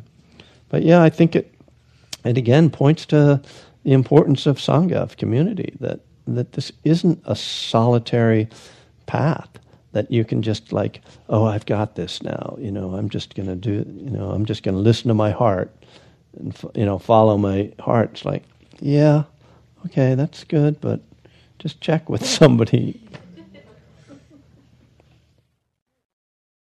Oh, good. Oh, yeah. This is actually for chanting, so we can, if we have time, we'll chant it. The dots indicate the note. There's only three notes. You start on one note, and then when there's a dot below it, you go down a note. If there's a dot above it, you go up a note, or like a whole tone or something like that.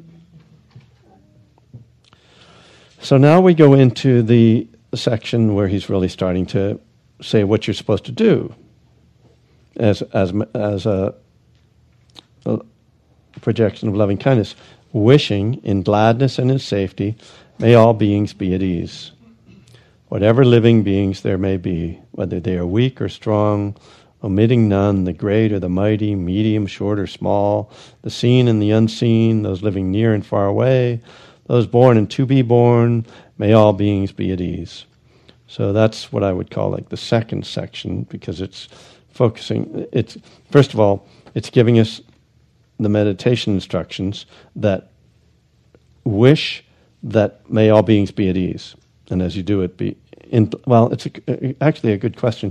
Wishing in gladness and in safety may all beings be at ease. So presumably we could say that we're saying may you be happy would be the gladness, And may you be peaceful would be the ease, and may you be safe, the safety, right? Those are the three phrases that I use. They're very common. I didn't make them up. Crazy, just weird little, repetition. Weak or strong, the great or the mighty, medium, short or small. Just such strange little phrases. I don't know what the translation of that is. The seen and the unseen. So that we could just say, oh, there's people on the other side of this hill. I can't see them. I'm sending love to them. But I'm guessing that he's talking more about like beings in other realms, like he talks about and he believes in. Those born and to be born. He doesn't mention those who are dead. So there are teachings in the Visuddhimagga, the commentaries that say don't do metta for people that are dead, because it's like all they wanted to. The Visuddhimagga, the loving kindness practice is just to develop concentration. They don't seem to be interested really in the heart part of it. So they're like, when you think about dead people, you'll just get depressed, so don't think about them. I'm like, okay, that's a weird thing, but on the other hand, maybe it makes sense. I don't know. All right, so we've gotten this piece here, where, all the beings. Notice we have not sent loving kindness to ourselves. Okay. Although, hopefully, we are consider ourselves to be all beings. What? It's assumed that when we say, may all beings be at ease, I'm a being. I don't have to do a special one for me.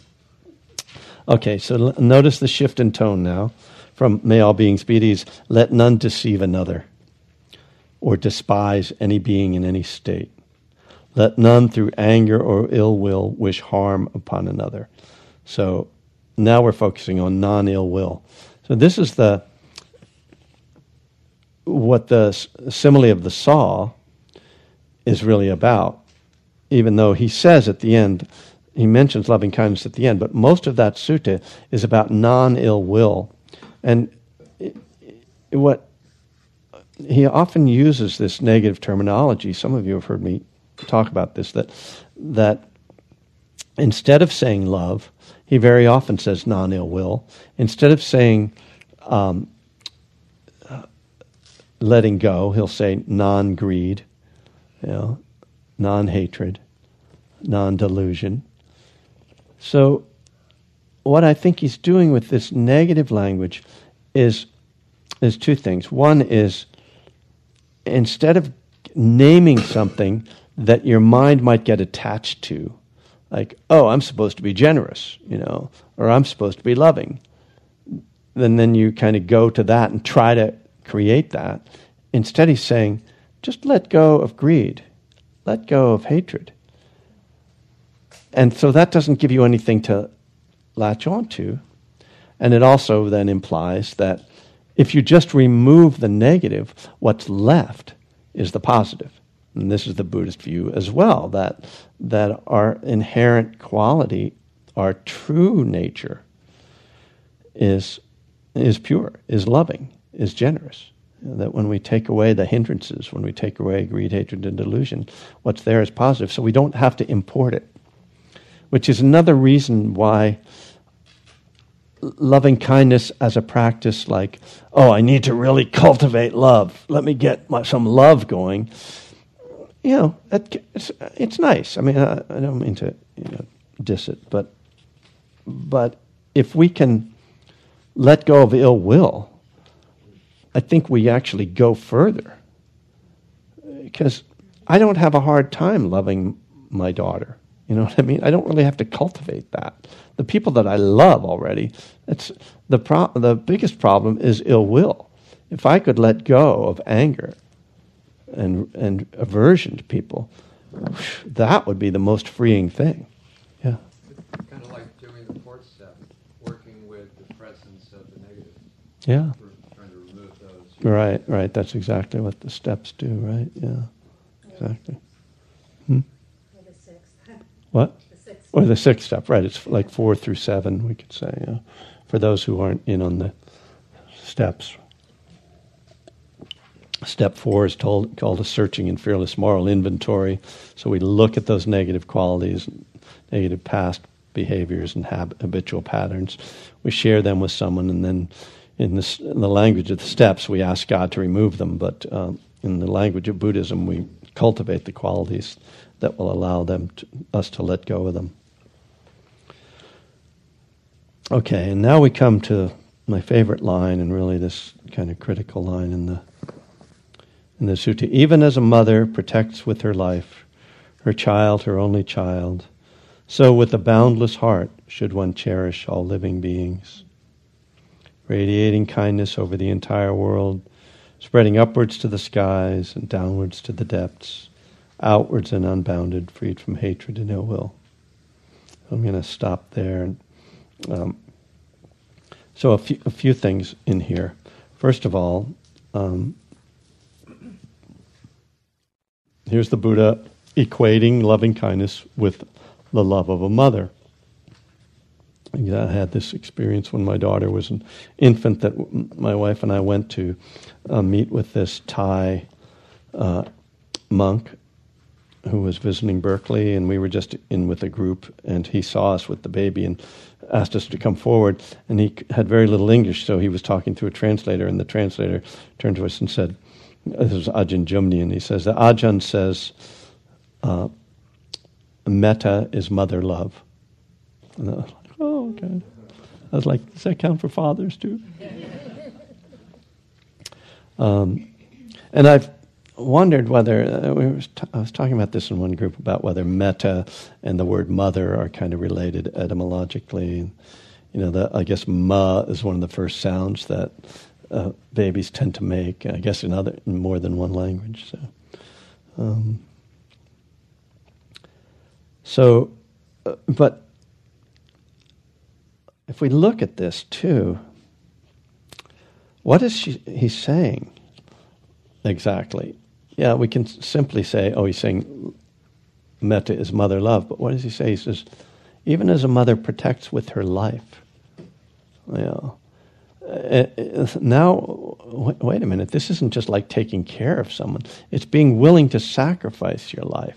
And it gets into that metta as protection again. So when he sent the monks back to the forest, and that this would protect them from the fairies, the tree fairies.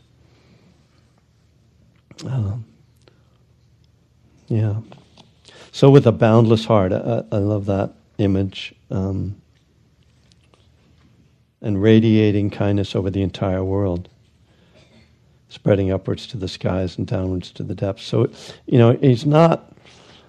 There isn't the way the Visuddhimagga kind of takes it out and breaks it down into types of people and you're running through lists and naming people. It's not really what the Buddha is describing. He's describing this quality of radiating, of just having this openness, vast love. And we can even, this is a little bit of a stretch, but I'm going to make it, which is that... He's actually encouraging us to have loving kindness towards the earth itself, over the entire world, upwards to the skies, downwards to the depths. So this, one of the practices that, in fact, I think we'll close with this practice at 4:30, 4:25, is metta for the earth.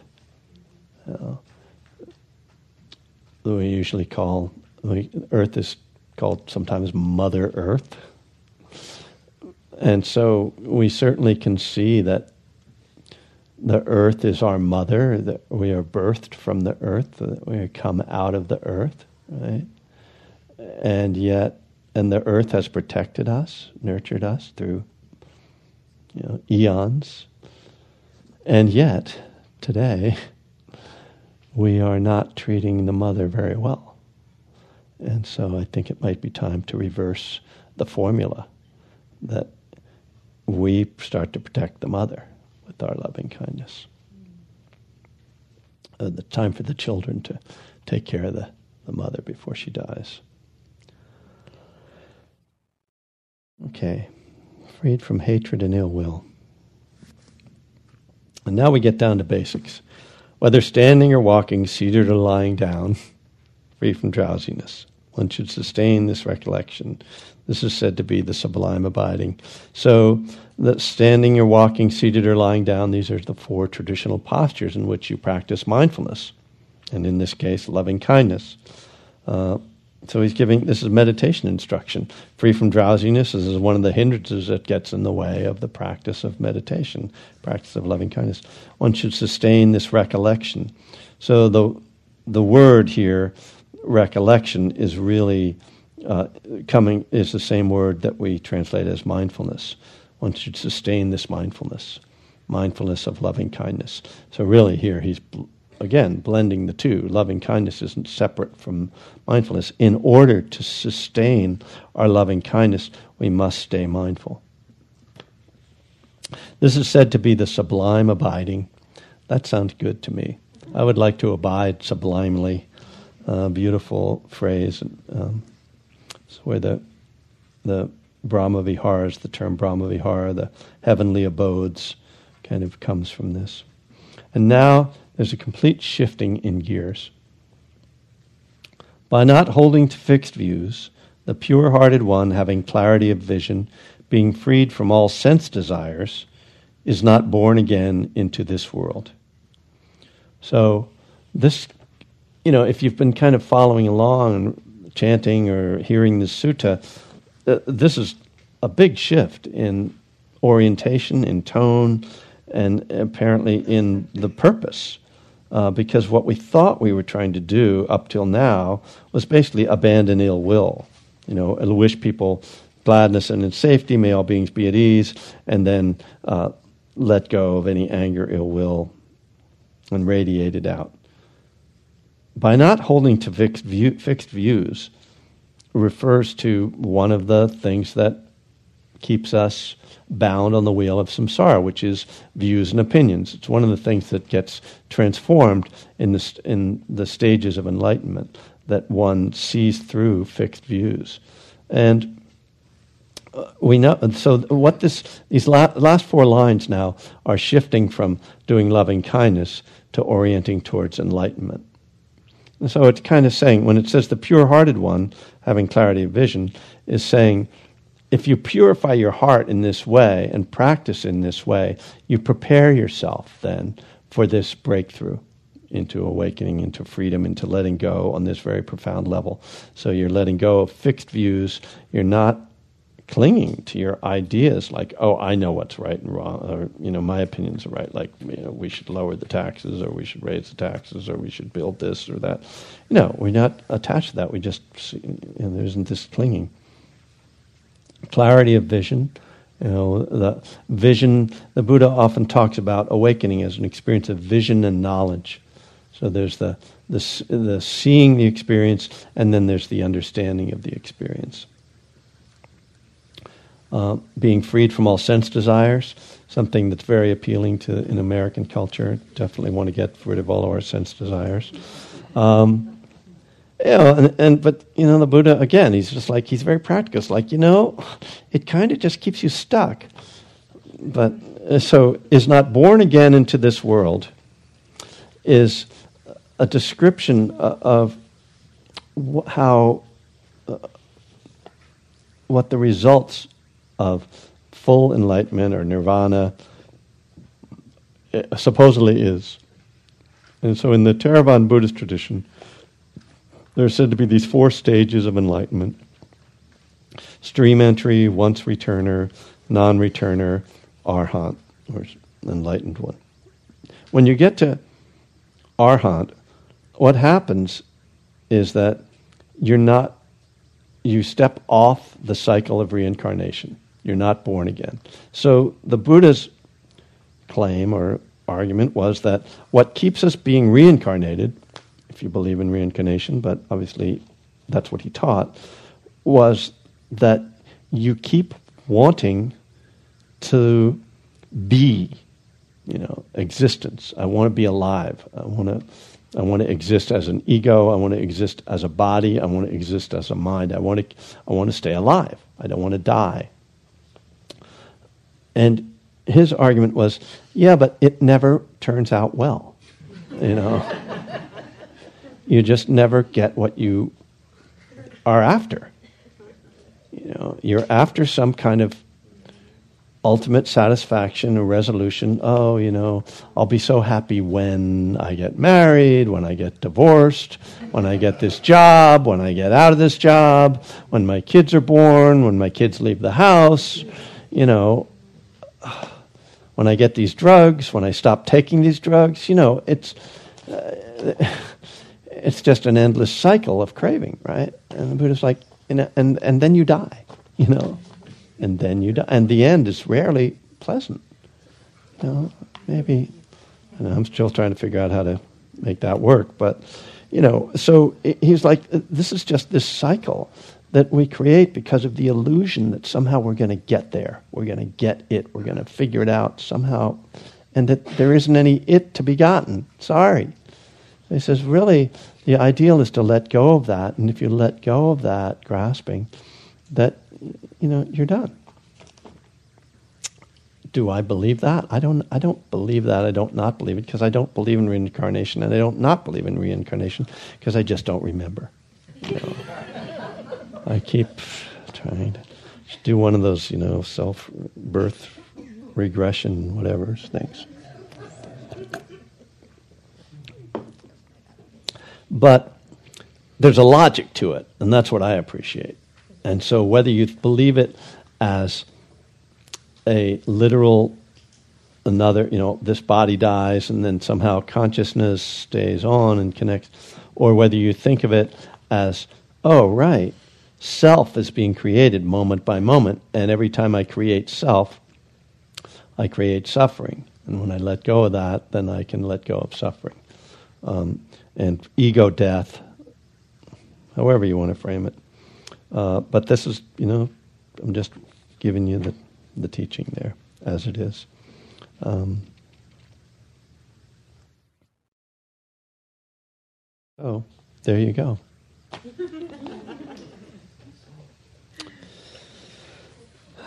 So I'm glad that, you know, I was able to enlighten you all today. And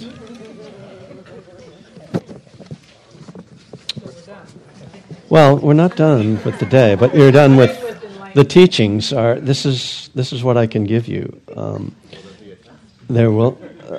Yes, there is a test. It happens on your next in-breath. Yes, maybe we should keep the microphone going there, Daniel. Thanks. Here's a quick question, and you don't have to answer it if it's too far off topic. Was there a prevailing religion that Buddha was born into? Yeah, the Brahminism. Brahminism? Yeah, which is the precursor of Hinduism. Hinduism, okay. Yeah. And was he influenced? Do we know if he was influenced by that in ways? Yeah. I mean, he was brought up with that religion. Yeah. And his teachings are very much a dialogue with Brahminism and kind of trying to show them, in some ways, you see sometimes like they had these kind of rituals that they didn't understand, they just did them. And he would explain to them kind of the metaphorical or symbolic meaning of their rituals. But then there were times he was like, you guys are just like going in the wrong direction, it's over here. So he's in dialogue with that a great deal. So he didn't formally or in an event renounce it or anything like that, right? Not that I know of. I don't think there's like a moment like that. But the thing is that there were, so you had, Brahminism was like the established religion. It was the one that, you know, you would go to temple or whatever, and but then there was this whole other sort of alternative world of these ascetics who lived in the forests, and there was this big kind of movement or people who were seeking after some kind of enlightenment, and you know, there were many different gurus and competing kind of gurus who were all of them were kind of operating outside the Brahmanical form. and kind of bringing much more of a sort of experiential teachings. But also they would have like different philosophies and things that they would expound. And the Buddha would encounter them. You read about it all the time, that he's encountering Brahmins and people from other sects who have beliefs like, you know, everything is preordained, or how many, you know, cycles of the world being recreated, and you know, there's no particular reason to think that Buddhism would have sort of survived as had been the surviving religion had it not been for King Ashoka, who came along a couple hundred years after the Buddha. And by then there were still all these kind of competing religions and philosophies, and King Ashoka, who took over and kind of turned much of India into one empire, was converted to Buddhism, and he made it the state religion.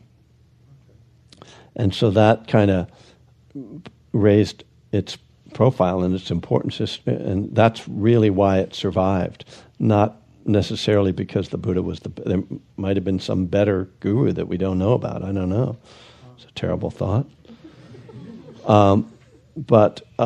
And King Ashoka's son and daughter actually ordained, and they went to Sri Lanka, and they established Buddhism in Sri Lanka. And again, that's why Buddhism survived the invasions in the 12th century from Islam. Did the Brahmins include or provide for a single god like the Christians, or not?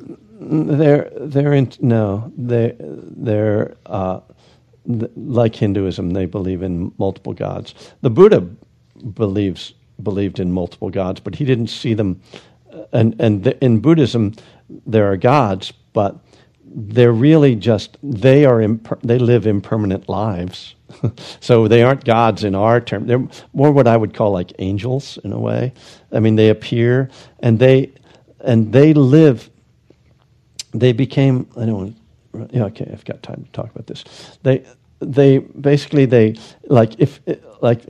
you practice this loving kindness all the time and you really purify your mind, just get to the point where you're just like this, you know, beautiful mind and heart, and then you die, you're reincarnated in this like really nice place.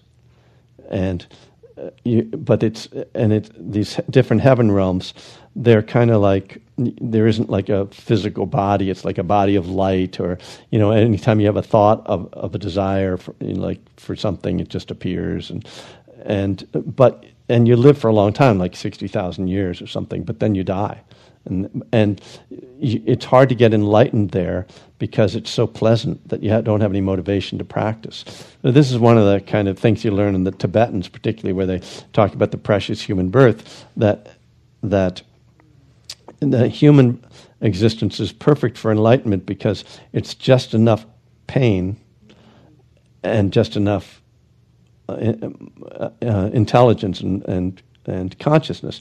In the animal realm, there's physically, it's a lot like the human realm, only there's no, the consciousness isn't high enough to be able to, you know, be mindful and practice, and then in the heaven realms, there's not enough pain to motivate you, so it's like, this is so great, why should? And they don't realize that their lives are impermanent because they live for so long, they never see anybody die, whereas we see that, right? So, but you see in the suttas, these gods and devas, angels, whatever, will come to hear the Buddha teach because they realize, like, some of them at least realize that, oh, this is impermanent, or I should listen to him because he's really wise, and some of them get enlightened through listening to him. There's one of my favorite scenes in one of the suttas is where the Buddha's saying, "Oh, you people in the front, you need to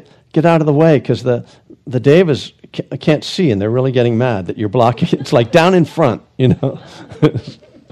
Like, what, the devas? Why don't they just like? Can't they like move around? I don't know.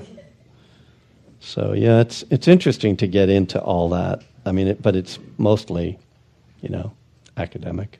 Thank you. Well, all right. So I really appreciate you people coming and hanging out today and sticking in through this. I hope it's helpful. It's helpful for me. As I said, I'm working on writing on these topics, and it's really helpful to hear your questions and your feedback, and try to refine what I'm saying. I just think, I mean, obviously I'm pretty, like, engaged with this stuff. I find it pretty exciting, and I like to think that it's going to be useful if I publish it, although I might die on the way home. So, but hopefully the text would be saved. It's on box.com, so we could make sure it gets edited. You just have to be prepared, I think. It's just for the worst. Yes. And I'm not even Jewish, so, you know.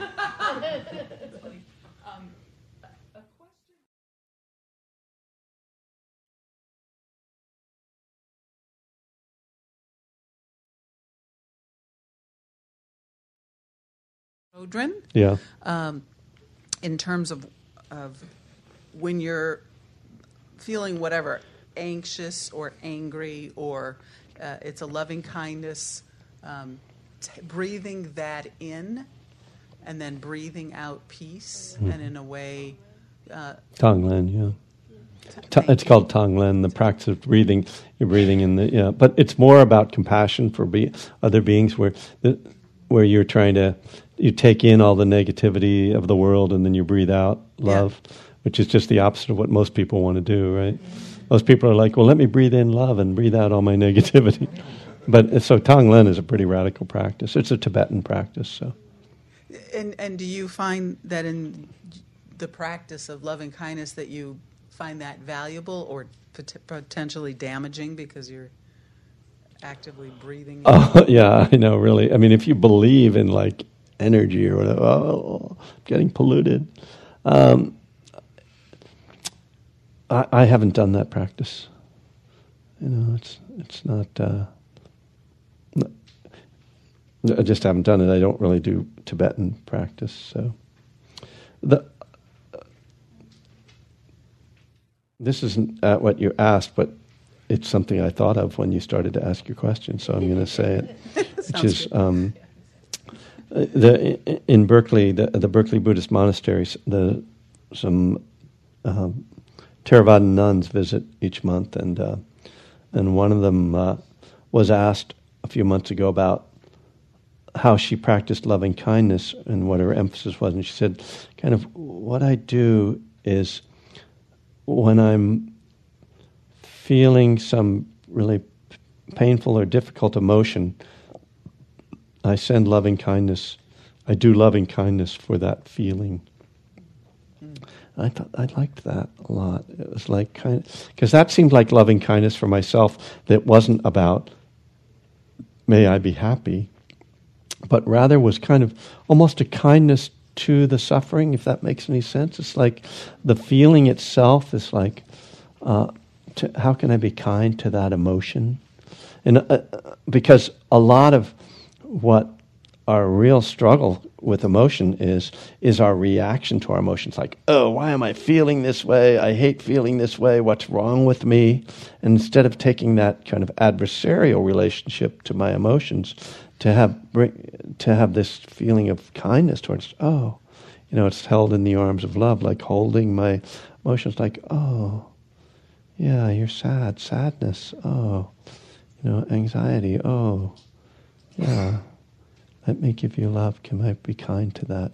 And I not fight with you, just allow you, yes, you're visiting, you know. This is who's visiting right now. I need to welcome you in some way. Speaking of Rumi, the guest house. You know. Thank you. Yeah. All right, let me lead you in this short metta for the earth practice. Okay. Speaking of which, it's having fun today. It's getting watered. If we are not going to survive the earth will survive us. So if we destroy the earth, we are really just destroying ourselves. And I'm sure I can't hear you very well. Oh, I'm sorry. No, I was saying in terms of the earth, the notion that, that we can destroy the earth, really what we're doing is destroying ourselves. Because Mother Earth will... Yeah. The best thing we could do from the earth is kill ourselves off, right? It would just grow back, right? It's like get a haircut, it would grow back out. Yeah, but remember one day the sun is going to explode, so then...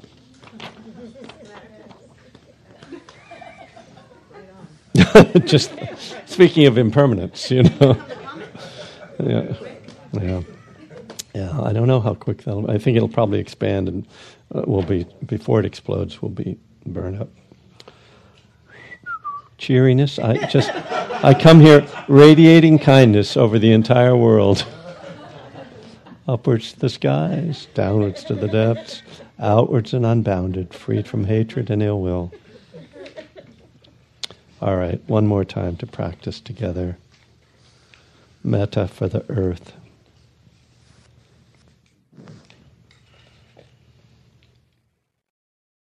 You can kind of let these words move through you as though you were speaking to yourself, or you might repeat them to yourself if that's not a burden. Let's see what feels right here.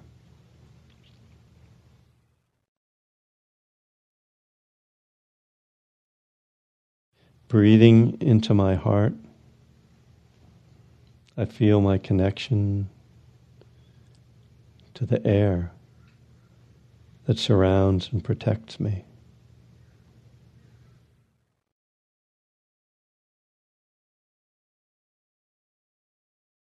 Breathing into my heart, I feel my connection to the air that surrounds and protects me.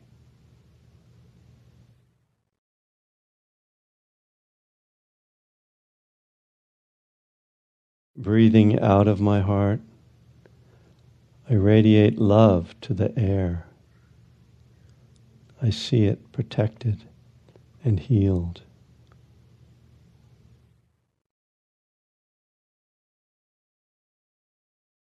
Breathing out of my heart, I radiate love to the air. I see it protected and healed.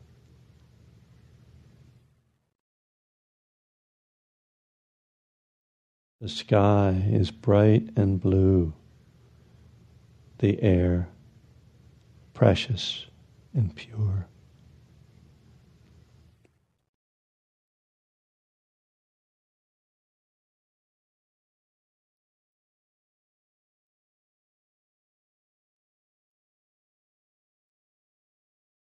Breathing into my heart, I feel my connection to the earth beneath me.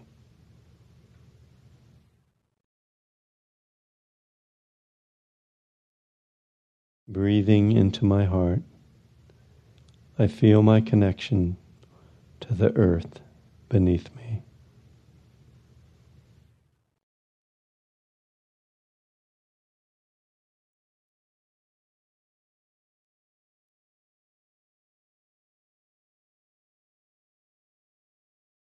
Breathing out of my heart, I radiate love down into the earth. I see it protected and healed.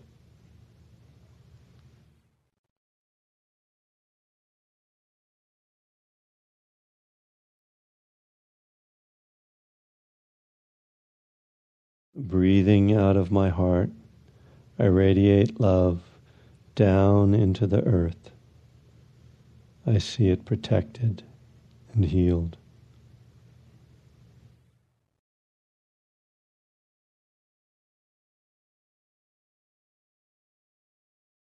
The earth is vibrant, green, and fragrant with life.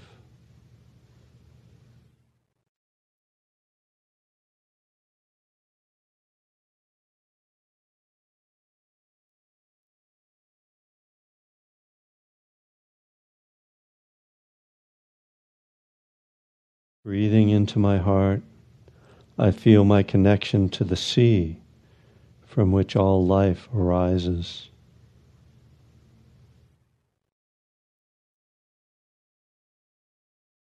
Breathing into my heart, I feel my connection to the sea from which all life arises.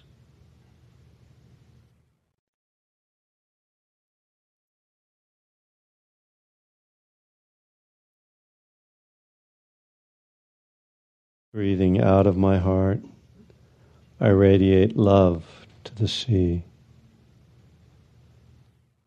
I see it protected and healed.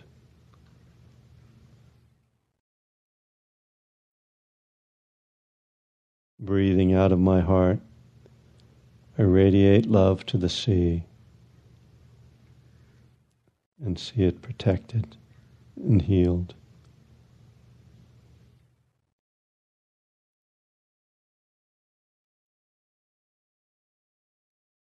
The sea is clear blue, bright and shining.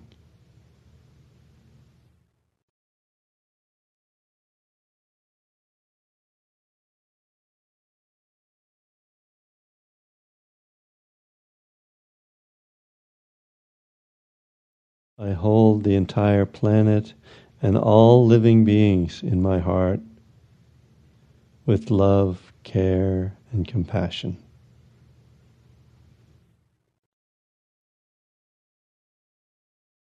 I hold the entire planet and all living beings in my heart with love, care, and compassion.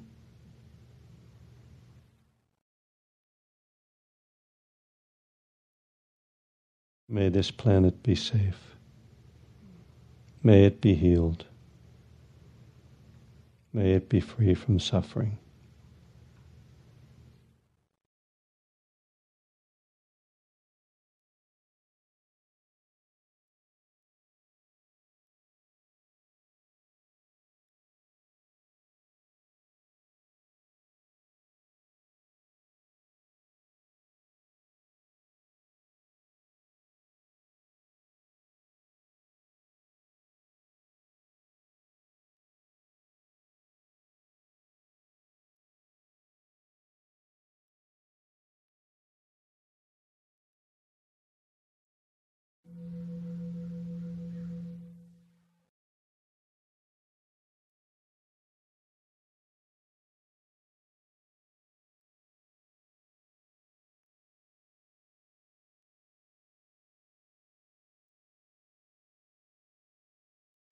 And may we enjoy the rain as it falls. It's kind of beautiful, being blown across the land here.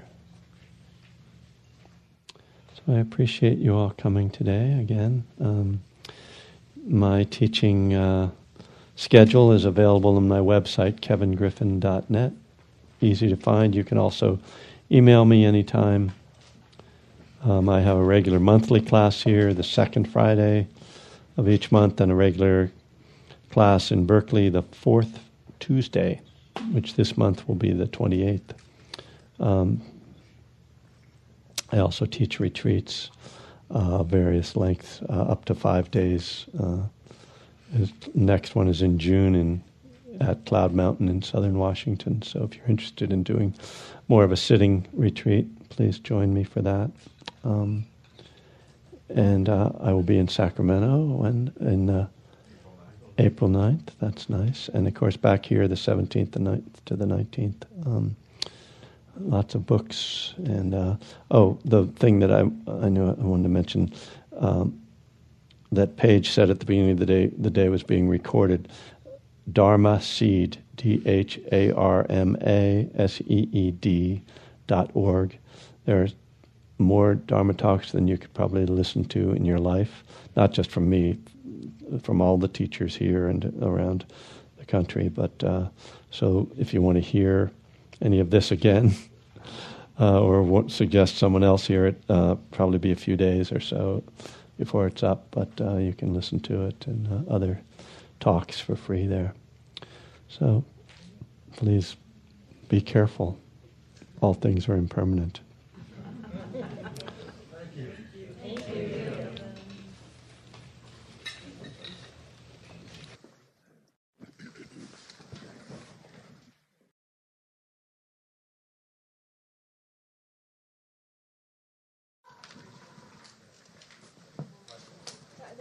Mormon temple.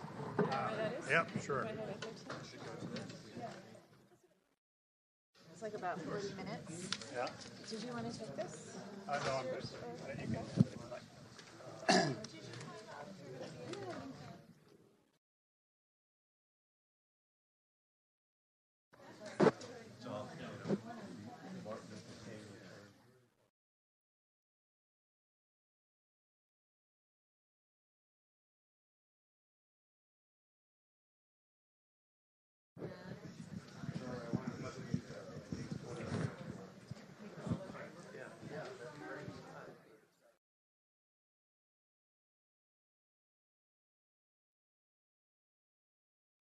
Excuse me.